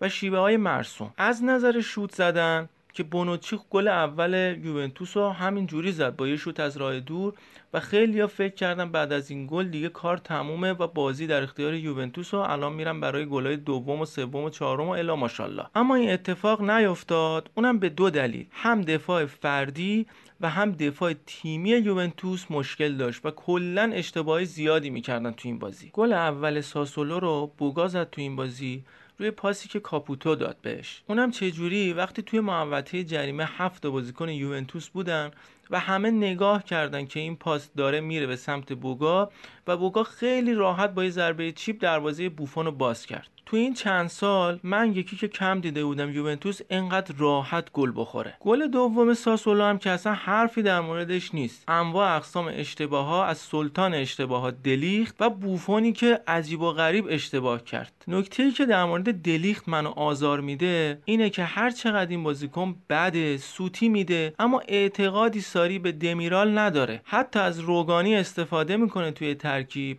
اما از دمیرال استفاده نمی‌کنه. به خاطر همینم دمیرال ناراضیه. شاید همین نیم جدا بشه و باشگاهی مثل آرسنال تا قبل از اخراج امری خیلی دنبال گرفتن این بازیکن بود. حالا باید دید چه اتفاقی برای دمیرال میفته بازیکنی که توی یورو قطعا از بازیکنان فیکس ترکیه است و جلوی همین تیم ملی ایتالیا بازی می‌کنه. اونم تو بازی افتتاحیه. یکی از دلایل نتیجه نگرفتن ساری تو این بازی چینش بد هافکای تیمشه. نه برناردسکی این فصل خوب بوده نه امره جان اما اصرار می‌کنه که از این دوتا بازیکن استفاده بکنه. و جالب اینجاست که به رمزی درست بازی نمیده. دقیقه 53 برناردسکی رو تعویض می‌کنه و دیبالا رو به جاش میاره. رونالدو رو می‌بره پشت سر دیبالا و هیگواین. دقیقه 79 هم خود هیگواین رو تعویض می‌کنه و رمزی رو میاره به جاش و رمزی رو میاره پشت سر دیبالا رونالدو. و یه سوال دیگه که اونم منو آزار میده استفاده نکردن از دیبالاست. بازیکنی که هر موقع توی ترکیب یوونتوس قرار گرفته یه تأثیری گذاشته. این بار هم اومد توی زمین و یه پنالتی گرفت. بازیکنی که اگه زیر نظر مربی مثل کلوب بود تا الان می‌تونست حداقل جزو دهتای توپ طلا باشه. اما تصمیمات اشتباهی که گرفته باعث شده یه بازیکن آینده دار و خوب تبدیل بشه به یه تعویض طلایی. البته یه بازیکن دیگه که خیلی کمک کرد نتیجه بازی همینی هست که می‌بینیم بشه استفانو توراتی دروازه‌بان جوان و 18 ساله ساسولو بود. یوونتوس تو این بازی نزدیک 30 تا شوت زد و هفت تا سیو خیلی خوب داشت دروازه‌بان ساسولو و کمک کرد نتیجه بازی همینی بشه که می‌بینیم. استفانو توراتی 18 سالشه و این اولین بازی بود که توی سری آ انجام می‌داد. چون دروازه‌بان اول و دوم ساسولو مصدومه. بعد بازی هم بوفون اونو بغل کرد بهش روحیه داد و خیلی هیجان زده بود بعد بازی و اتفاقات زیبایی بود عکسای زیبایی بعد بازی منتشر شد از این صحنه. عملکرد رونالدو توی این بازی خیلی مورد انتقاد طرفدارای یوونتوس واقع شد و اون جمله کاپلو در موردش گفته بود توی دو سال اخیر نتونسته دو تا دریبل موفق بزنه خیلی bold شد. یکی از مهره‌های تاثیرگذار دیگه این بازی مانوئل لوکاتلی هافبک ساسولو بود. بازیکنی که توی پاسای کوتاه و طراحی حملات ساسولو خیلی خوب ظاهر شد و 83 درصد پاس صحیح داشت تو این بازی. لوکاتلی کاپیتان تیم زیر 23 ساله های ایتالیاست و خیلی آینده داره و قطعا از این بازیکن در آینده بیشتر از این میشنویم. ساسولو در حال حاضر با یه بازی کمتر 14 امتیازیه و با تیم هفتم جدول که ناپولی باشه و 20 امتیازی باشه فقط 6 امتیاز فاصله داره. با این بازی جنگنده ای که جلوی یوونتوس انجام داد میشه امیدوار بود که جایگاهش بهتر از این باشه توی جدول. البته همیشه ساسولو تیمای بزرگ رو اذیت می‌کنه و در مقابل تیمای کوچیک کم میاره. باید ببینیم بعد از این هم این اتفاق برای تیم آقای دزربی میفته یا نه. میلانم این هفته بعد از چند هفته ناکامی حداقل از روی کاغذ تونست پارما رو ببره و یه سه امتیاز کسب بکنه. چیزی که در مورد میلان مشخصه اینه که این تیم داره پیشرفت می‌کنه. اینو هم جلوی یوونتوس و هم جلوی ناپولی نشون دادن. جلوی یوونتوس حتی می‌تونستن گل بزنن امتیاز بگیرن و کلا ورق بازی برگرده. جلوی ناپولی هم تقریبا همین شرایط رو داشتن. البته اونجا تونستن یه امتیاز رو بگیرن. در مورد میلان داریم می‌بینیم که اونا می‌تونن موقعیت سازی بکنن و پاسهای کوتاه سریع و قبل از حملاتشون انجام بدن. چیزی که کمتر دیده بودیم از میلان حداقل تو این چند فصل. اما تو این بازی به شدت تکرار شد و اصلا گل دیرهنگام تئو هرناندز روی همین پاسهای کوتاه سری صورت گرفت. وقتی که 7 10 تا پاس توی 10 20 ثانیه سری انجام شد و تئو هرناندز تونست روی اشتباه مدافعین پارما یه دونه گل رو بزنه گلی که سه امتیاز داشت برای میلان. ترکیب مهاجما و هافبکای میلان به نظرم بهترین ترکیبی است که می‌تونه پیولی داشته باشه. تو خط حمله اونا پیونتکو دارن که انتقاد زیاد بهش وارده. اما جایگزین اون کیه؟ رافائل لیاو رافائل لیاو یه بازیکن جوونه که اولین فصل حضورشه توی تیم بزرگ.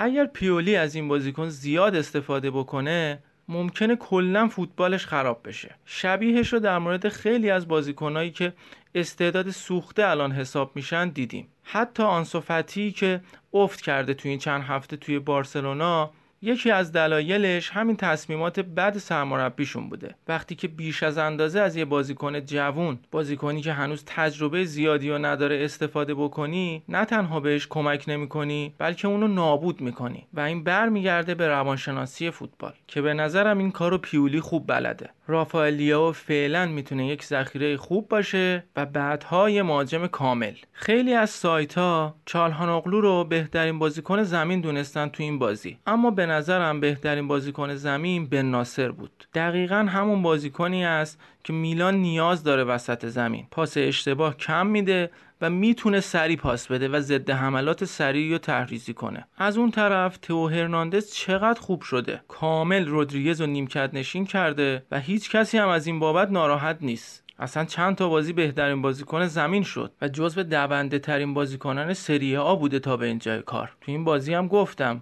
از روی اشتباه مدافعین پارما و لاکوپونی تونست گل بزنه. تیم پارما و آقای دیاورسایی که من یکی خیلی بهش علاقه دارم خیلی دوست داره از سیستم 4 3 استفاده بکنه. حتی وقتی دوتا مهاجم اصلیش یعنی کورنلیوس و انگلسه مصدوم باشن. به خاطر همین مصدومیت هم از کوتسکا تو خط حمله استفاده کرده بود. کوتسکا یه هافکه شبیه همین بن اما خب کیفیتش فرق می‌کنه باش با این کاری که کرده بود دیاورسا عملا تیم خودش رو ده نفره کرده بود. چون کوتسکا نمی‌تونست موقعیت بسازه نمی‌تونست اصلا finishing داشته باشه و به جای اینکه امیدشون به مهاجم نوکشون باشه به کولوسفسکی و جروینیو بود. حالا دقیقه هفتاد بروگمن هافبک خودش رو بیرون کشید و کورنلیوس رو اوورد بازیش داد. کورنلیوس تو بازی های ملی یه مصدومیت جزئی داشت و به خاطر همین از ابتدا توی ترکیب قرار نگرفت. وقتی کورنلیوس اومد کورنلیوس رفت جای کوتسکا و کوتسکا اومد تو جای خودش قرار گرفت. همین باعث شد یه مقداری بتونن بازی رو دست خودشون بگیرن. اما کافی نبود و حریف پاسای کوتاه میلان نشدن. نکته دیگه در مورد تیم پارما بازی خوب کولوسفسکی تو این هفته که خیلی از باشگاه از جمله یوونتوس و اینتر دنبالشن. این بازیکن تحت مالکیت آتالانتاس یعنی قرضی داره توی پارما بازی می‌کنه و خب خریدنش مقدار سخته. هم باید پارما هم آتالانتا رو راضی بکنی که شاید این اتفاق توی ژانویه نیفته و برای تابستون آینده این انتقال انجام بشه. هر چقدر که تئو هرناندز از سمت چپ نفوذهای زیادی می‌کرد یه فضای زیادی پشت اون خالی می‌شد و کولوسفسکی می‌تونست از اون فضا استفاده بکنه. همین اتفاق یه بار تو نیمه اول افتاد که یه فرصتی و هرنانی از دست داد. یه دروازه خالی که اگه گل می‌شد شاید کلا روند این بازی عوض می‌شد. اما خبر مهمتر از این بازی برای میلانیا اینه که ابراهیموویچ خیلی نزدیک شده به این باشگاه. بازیکنی که حضورش هم می‌تونه یه جذابیت بده به سری آ و هم می‌تونه به این میلان کمک بکنه. خیلی ها معتقدن که ابراهیموویچ تموم شده و حالا سالهای آخر فوتبالش اومده میلان یه تفریحی بکنه اما به نظرم تا خودش نخواد هیچ موقع این بازیکن تموم نمیشه و شخصیتش دقیقا چیزی است که الان میلان نیاز داره. بازیکنی که هیچ موقع نمی‌خواد ببازه و همیشه به بردن فکر می‌کنه. شاید با ابراهیموویچ میلان میلان دیگه ای بشه. باید صبر کرد و دید.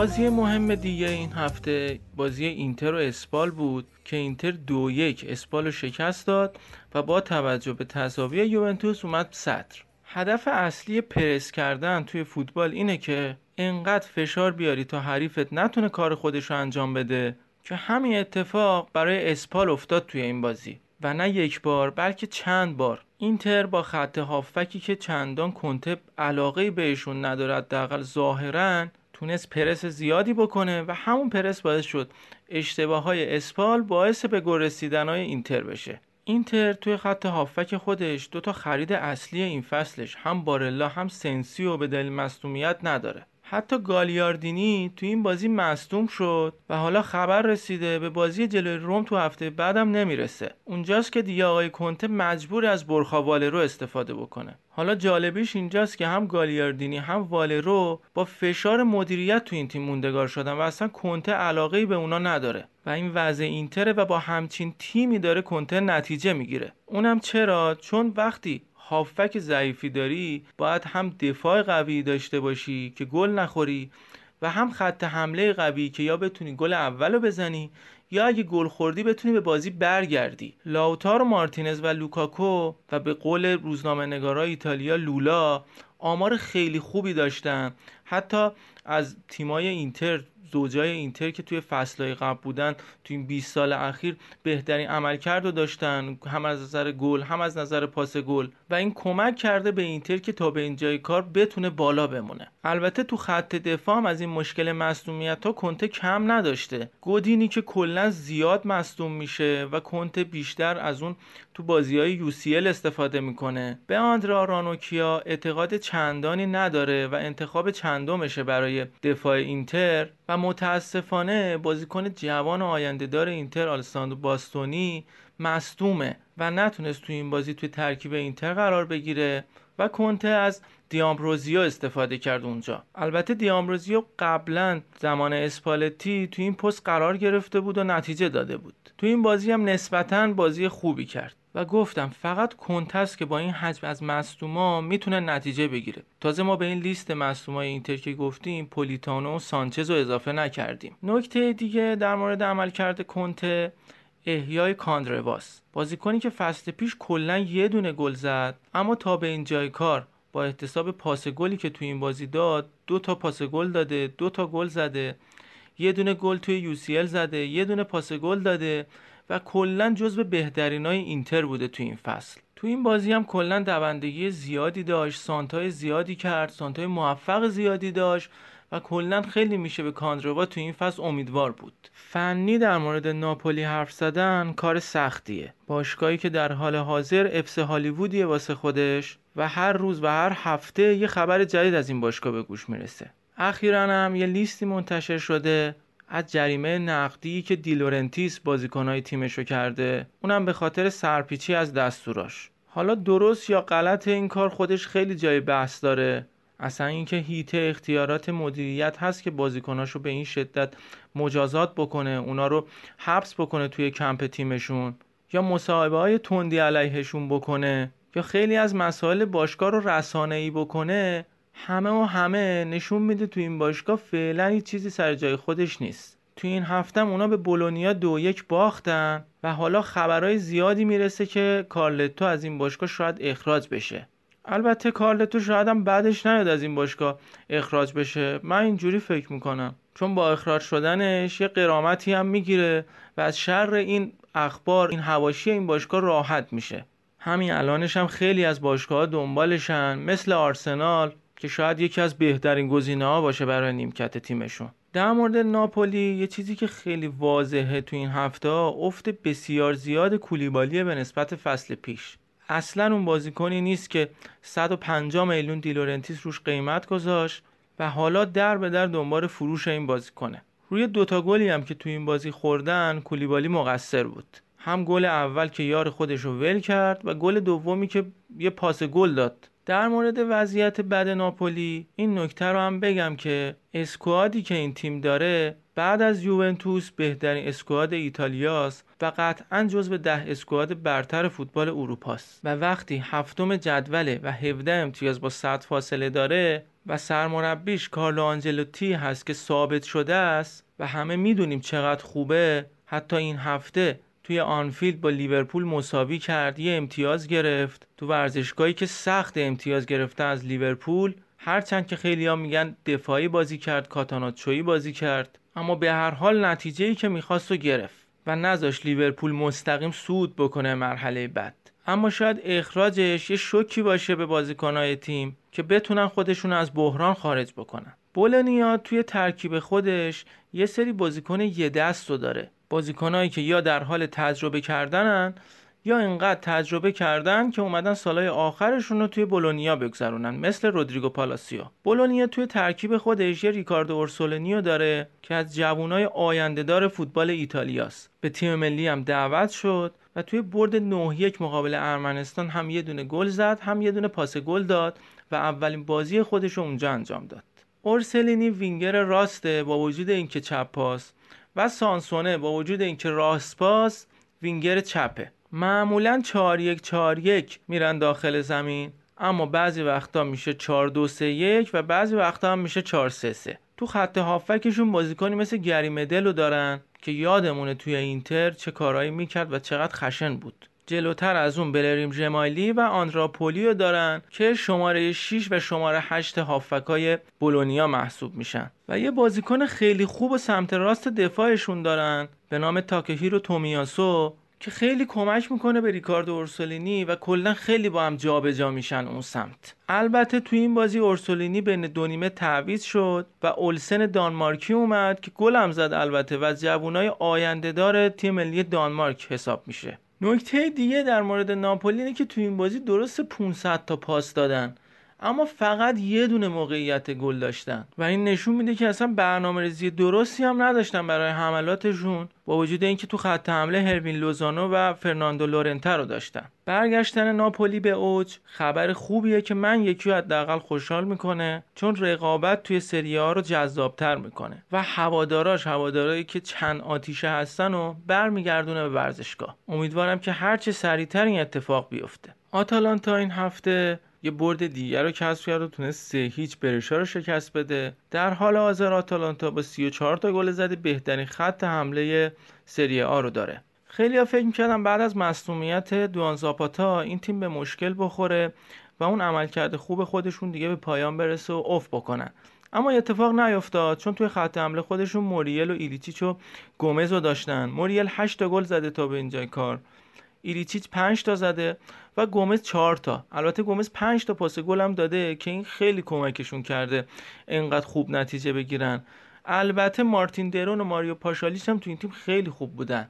پاشالیچی که قرضی داره از چلسی بازی می‌کنه و حتی شاید آخر فصل برگرده به چلسی اما اتفاق جالبتر بعد این بازی برای برشا افتاد. وقتی که فابیو گروسو بعد از این بازی اخراج شد مربی که تقریبا یک ماه پیش جانشین اوجینیو کورینی شد مربی که بعد از شکست مقابل ورونا تیم و هجدهم جدول تحویل آقای گروسو داد. اما گروسو نه تنها تونست نتایج بهتری از اوجینیو کورینو بگیره و بلکه بدتر از اون.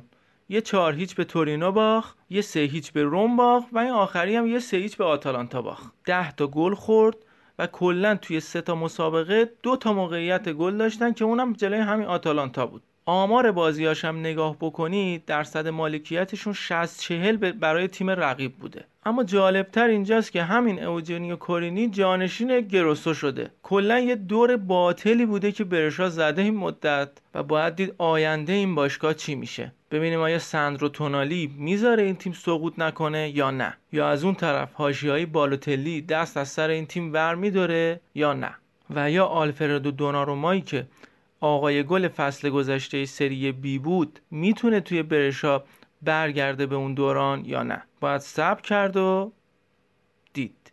خب یه نگاهی هم می‌کنیم به جدول ردبندی سری آ تو پایان هفته 14 جایی که اینتر با 37 امتیاز صدره یوونتوس با 36 امتیاز یه امتیاز کمتر دومه. لاتسیو 30 امتیازی سومه.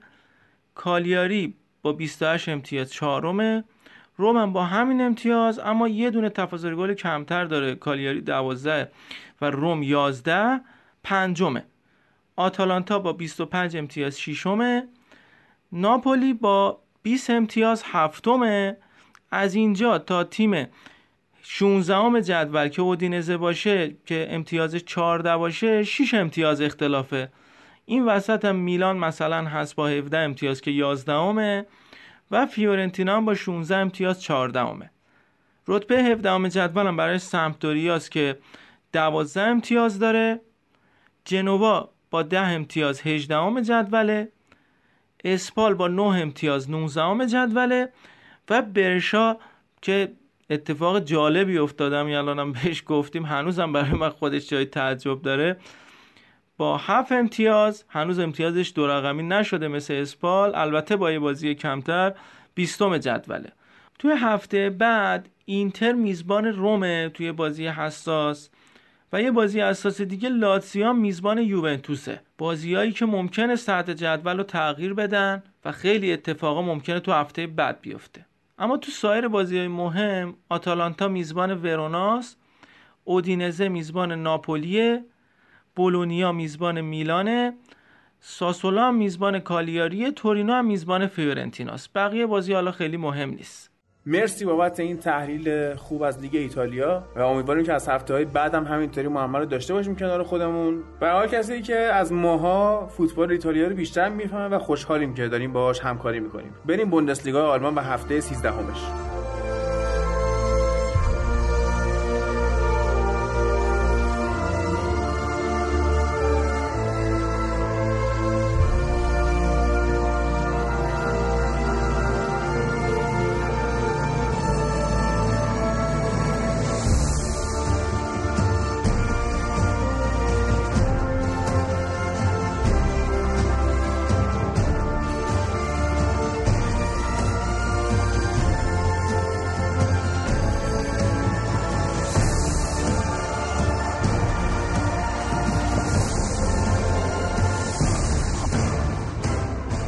هفته 13 همه بوندسلیگا خیلی جذاب بود برای من. چرا؟ چون یه کامنت خوندیم تو Castbox چرا در مورد دورتموند صحبت نکردی تو اپیزود قبلی؟ و من این اپیزودو گذاشتم اختصاص دادی به دورتموند نه؟ یعنی به. باخت بایرن مونیخ و قطع شدن روند گلزنی لواندوفسکی رو نمی‌خوای اشاره کنی؟ چرا؟ خب باش. دورتموند تیم به شدت جذابیه. تیم خوبیه مربی خوبی داره. فاوره مربی خوبیه. آره. آفرین. خب. نکته ای که من هفته گذشتم بهش اشاره کردم این بود که آقای فاوره نیاز به یک کمک مربی داره. تو چیدن lineup اولیه بهش کمک کنه. bug اصلی دورتموند چیدن lineup شه. وگرنه ما می‌بینیم در طول بازی یهو میاد در طول آستینش. آستینش آره همونجاش می‌کشه بیرون یه بازیکن میفرسته تو و خیلی خوب جواب می‌گیره. هادی ببین این کار هر کسی نیست وسط زمین تو بتونی تغییرات رو ایجاد بکنی. ایجاد تغییرات وسط زمین کار مربی باهوشه. ولی فاوره اینو داره. از اون یه کمک مربی هم نیاز داره. تنها باگش همینه. خب اینو باید درک بکنن و سریعا اضافه بکنن وگرنه سریعا باید حذفش بکنن دورتموند به فنا میره با این سبک. درست. مسئله ای که این بازی خیلی دوستم در موردش صحبت کنم این هوملز اخراج شد این بازی. مهم. دو کارته شد اخراج شد. سیستم سه دفاعه بازی کرد یعنی 3 4 2 1 و این 3 4 2 1 با با وجود هومل و این 3 4 2 1 با وجود هوملز چندان عقلانی به نظر نمی‌رسه. ببین sweeper بازیکنی که خاصیت دوندگی داشته باشه. سرعت بالاتری داشته باشه و بتونه کنترل بکنه جریان بازی از عقبو ولی هوملز این نیست. این دقیقا همون اشتباه lineup ی که داره اجرا میشه. این بازی اون چهار نفر جلوی دفاع اشرف حکیمی و گریرو رو داشتن که این دو نفر خیلی خوب می‌تونن تو دفاع چپ و راست بازی بکنن و از این فاکتور استفاده بکنه. دستش بسته نیست برای خط هافبکش. بازیکن خیلی خوبی داره. مثلا یولیان برانت اکسل ویتسل جیدن سانچو یا همین داداش کوچیکه هازار اینا بازیکن خیلی خوبی هن. داوود بازیکن خوبیه. داوود کیه؟ محمود داوود. داوود داوود نیست. داوود یکی دیگه بود؟ داوود از دوستان بود اسمش سهیل بود. بعد ماریو گوتزه رو داره. این بازیکنایی که می‌تونه ازش استفاده خیلی. ترافیک زیادی داره و این اتفاقا برای بعضی مربیا میشه گفت دردسر شیرینه. واسه فاوره کار رو سخت کرده. این تو خط دفاعش دفاع زیاد داره. تو خط هافبک هم هافبک زیاد داره. مشکلش خط حملشه. یه تایم گودزه رو نوک میذاشت. اون خط حمله خالیه. آره از بعد لواندوفسکی حالا بعدش هم اوبامیانگ اینا مهاجم نوک خوب نداشتن. حتی این بازیکن زوباله که بدترین خرید تاریخ بود به بارسا انداختن عثمان دمبله. اونم نوک نبود. اونم نه اونم باز تو خط حمله خوب بود می‌تونست کمکشون بکنه. ولی الان می‌بینیم که شما نکن تو دفاع اینا حداقل پنج دفاع وسط ثابت دارن. تو خط هافبکشون ان تا بازیکن دارن ولی ندارن اون جلو رو. این بازی حالا پاکو آلکاسرشون هم مصدوم بود. و اون جلو آلکاسر هم نداشتن. اگر ما دیدیم که یه تیمی تونست دورتموند رو ببره و یا حداقل باش مساوی بکنه اونجا جاییه که تونستن از عمق دفاعی دورتموند استفاده بکنن. جایی که هنوز فاوره نتونسته کنترلش بکنه. فصل گذشته این باگو داشت این فصل بیشترم شد. دقیقا نقطه ضعف فاوره تو خط دفاعش جایی که هیچ وقت جمعش نکرده خب ببین کلا ما هی میگیم که لیگ آلمان دفاع خوبی نداره شامل دورتموند هم میشه دیگه. دفاع خوب با خط دفاعی خوب متفاوته. ببین تو خط دفاعی تو می‌تونی با چهار تا دفاع متوسط جمع بکنی و عملکردشون رو بوست بدی. ولی اینجوری نیست که دفاعی خوبی هم که داری و نتونی کنترل بکنی نتونی بازی ازش بگیری. من بارها دارم میگم این خط دفاع دورتموند دقیقا اون پاشنه که میخوابونه تیمو. جلو هرچی رویس میگیم حالا به عنوان مهاجم نوک داره بازی می‌کنه و خوب کار می‌کنه توسط این خط دفاع داره به فنا میره. می‌خوام بریم سراغ بایر مونیخ. این هفتهش هم یه بررسی بکنیم. والا بررسی رو که بکنیم ولی یه آمارم بهت بگم دیگه. 13 تا شوت رو دروازه دورتموند بوده. 7 تا شوت دورتموند یا تونستن بزنن. این آمار نشون میده اون چهار نفر چهار نفر جلوی دفاع اونا نتونستن این باگ دفاع هم جمع بکنن. درست. این نقطه ضعفی که وجود داره. تو بازی بایر مونیخ هم من بایر مونیخ زیاد نمی‌خوام صحبت کنم. من بیشتر می‌خوام از بیلی صحبت کنم. بازیکن به شدت آینده دار بازیکنی که داره از باشگاهی میاد که هاکان چالهانوغلو اونجا اومده. یعنی بازیکنهای کوچیک رو هم بزرگ می‌کنه این تیم. بایر لورکوزن تو ساخت بازیکن فوق العاده است.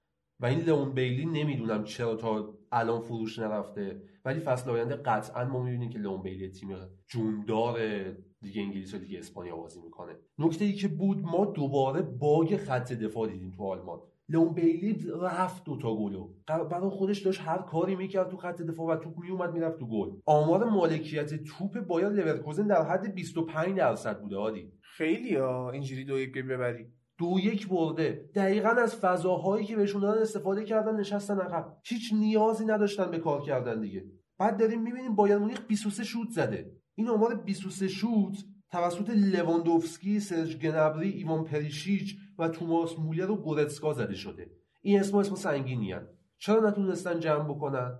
دقیقا باگ برمیگرده به جایی که مربی نمی‌تونه اینا رو وصل کنه به هم. لینک بین بازیکن‌ها هیچ وقت ساخته نمیشه. بایرن مونیخ تو این چند فصل با توجه به قهرمانی های ساده که داشته همیشه اون نقطه اتکا رو داشته که ما برنده ایم و نخواسته تلاش بکنه که بهتر بشه. الان با توجه به بقیه تیمایی که رو اومدن تو لیگ برتر آلمان داریم می‌بینیم که ضعفای بایرن هم مشخص شده. چون ببین الان لینک بین بازیکن‌ها که برقرار نشه تیم نمی‌تونه نتیجه بگیره. چند هفته گذشت و تیم‌ها شناختن سبک بازی بایرن رو. الان وقتشه که بایرن یه کاری بکنه. ولی واقعا نمی‌تونه اینو انجام بده. این فیلیکی هم که انتخاب شده به عنوان سرمربی بایر مونیخ به صورت موقت فکر نکنم بتونه کار خاصی هفته بده. پیش حالا جالب بود آمارش رو می‌گفتیم همه بازیاشو برده بود. قشنگ تا اینو گفتیم اثر پادکست گرفتش فلج شد. اصلا پادکست نگرفت اصلا خودش بود. ما الان داریم می‌بینیم تو بایر مونیخ فوتبال جزیره‌ای داره بازی میشه. یه کپه آدم ریختن تو دفاع یه کپه هم ریختن تو حمله. این وسط ما نقطه‌ای نمی‌بینیم که بخواد وصل کنه همه رو به هم دیگه. دو به دو ساختن و حالا زوج سازی کردن. کاری که مربی باید انجام بده. مربی قبلی نتونست. اوکی مربی بعدی. درسته حالا زمان نداره و میشه گفت فعلا تایم داره برای بهتر شدن. ولی داره امتیاز از دست میده. تیمایی که الان داریم می‌بینیم تو آلمان دارن به خوبی نتیجه می‌گیرن. مونشنگلادباخ نمی‌ذاره بایرن نفس بکشه دیگه. همین بایر لورکوزن خیلی جوندار داره بازی می‌کنه. ببینیم بازی زوج خط دفاع آلاوا بودن با خاوی مارتینز. داوید آلاوایی که خودمون می‌دونیم دفاع چپ به ذات و خاوی مارتینزی هم که هافبک دفاعیه. وقتی اینا اتکا می‌کنن به داشته هاشون و فصل گذشته بعد از اتمام فصل بازیکن نمی‌خرن این اتفاقات رو می‌بینیم. بازیکن خریدن لوکاس رو خریدن برای سمت چپ بنجامین پاوارد رو خریدن برای سمت راست. باز این وسط باگش موند. باگی که بعد از لوسیو برطرف نشد. و الان نیاز دارن. و حالا نگاه بکن جاشوا کیمیشو گذاشتن جلوی این دو نفر. و بازم می‌بینیم 4 1 2 3 داره بازی می‌کنه. این یک نفر که دفاع راسته نمی‌تونه جمع بکنه. حالا نگاه بکن اگر تییاگو و خاوی مارتینز اینجا بودن چقدر بهتر می‌شد؟ و دو دفاع تخصصی بازی می‌کردن. تییاگو این بازی دقیقه 80 میاد تو زمین. حالا مسئله که هست من نمی‌دونم چرا تییاگو دقیقه 80 میاد تو. تییاگو وجودش نعمت بود. ما پارسال می‌گفتیم که تنها بازیکنیه که داره box to box رو به سبک مدرن داره بازی می‌کنه تو فوتبال آلمان. چیزی که واقعا جذاب بود. کنار خاوی مارتینز بازی می‌کرد و از اون box to box ش می‌کرد. ولی الان با خرید اضافه بنجامین پاوارد و از اون ور جابجایی کیمیش از سمت راست به خط هافبک فضا رو تنگ کردن. یه هافبک به این خوبی از دست دادن و کیمیش آوردن. کیمیش شاید خوب باشه ولی به هیچ عنوان نمی‌تونه یه هافبک دفاعی خوب باشه. این خریدای نامناسب قاعدتا نمی‌دونم دست مربی یا دست مدیره ولی هر جا داره اشتباه می‌کنه. بایر مونیخ دیگه کارش تمومه این فصل. و شاید قهرمان بوندسلیگا هم بشه ولی تموم بودن برای بایر مونیخ به معنای اینه که دیگه نمی‌تونه خوب فوتبال بازی کنه سینوسی نتیجه می‌گیره و تو چمپیونز لیگ هم امیدی نداره به هیچ عنوان. من دیگه حرف رو گفتن ندارم هادی. بازی هفته بعدشون رو نگاه بکنیم. اینم خوب شد گفتی. اتفاقا فرانکفورت با همین هرتا برلینی که دورتموند باش بازی کرد بازی داره. و فرانکفورت هم نمی‌دونم الان تیم دهم جدوله. با توجه به این فروشایی که داشتن من امیدوار بودم که بازیکن بگیرن دوباره ولی نگرفتن و نتونستن فرمشون نگه دارن. دورتموند فردا که همون شنبه میشه با دوسلدورف بازی داره. حالا مونشنگلادباخ هم اون بازی گل هفته رو با بایرن مونیخ داره. main event هفته میشه بازیشون و احتمالا خیلی برای بایرن مهم باشه. اگر بخواد برگرده بعد امتیاز با حریفای رو در رو بگیره. مورد دیگه ای هم که هست بازی بعدی لورکوزن با شالکه است. این دو تیم هم دارن برای سهمیه میجنگن و اینم بازی حساسی می‌تونه باشه. جدولشون هم بخوایم نگاه بندازیم. الان مونشنگلادباخ کماکان اوله. 28 امتیاز. لایپزیگ اومد بالا 27 شد. شالکه 25 بایرن اومد چهارم و 24 امتیازیه. بعد دیگه تا تیم نهم هم که ... باشه کماکان اینا 20 امتیاز یعنی فاصله اول تا نهم 8 امتیازه. بوندسلیگا نزدیک شاید اینو بتونیم بگیم یکی از دلایلش افت شخص بایر مونیخه. مسئله که هادی من دوست داشتم آخر پادکست بگم بحث این بود که ما چند وقته داریم یه سری فیدبک ها می‌گیریم و ما رسیدیم به این که یه جاهایی عیب داریم. من اول پادکستم گفتم. و خب اگر کسی می‌تونه به ما نظری بده و صحبتی با ما داشته باشه ما کاملا از این استقبال می‌کنیم. با توجه به شرایط اخیر کشورمون ما مسئله رو می‌بینیم که مردم عصبانی تمرکزها به شدت گرفته شده. نمیشه به دل گرفت اگر حجمه علیه ما باشه یا اینکه خود ما بد باشیم. واقعا تایمی نیست تو من کشور دیروز می‌خواستم کار باشه. کنم امید. اصلا نمی‌تونستم. یعنی پنج دقیقه کار می‌کردم نیم ساعت ول میچرخیدم قشنگ. راه می‌رفتم اینستا بودم. یعنی تمرکز حتی از منم گرفته شده و نقدی هم نیست اگر کسی حالش خوب نباشه این روزا به حال. و امیدوارم که شرایط بهتر بشه. تو هادی اگر توییتر منو خونده باشی چند وقت پیش گفتم بودم در طول روز که دارم بین محل کار و خونه رفت و آمد می‌کنم اونقدر حالم بده که حتی سرم بالا نمی‌کنم سطح شهر رو ببینم. خیلی توییتر دارکه. آره خیلی دارکه. و با این خبرهای هیجان انگیز وقتش ازتون خدافزی کنیم.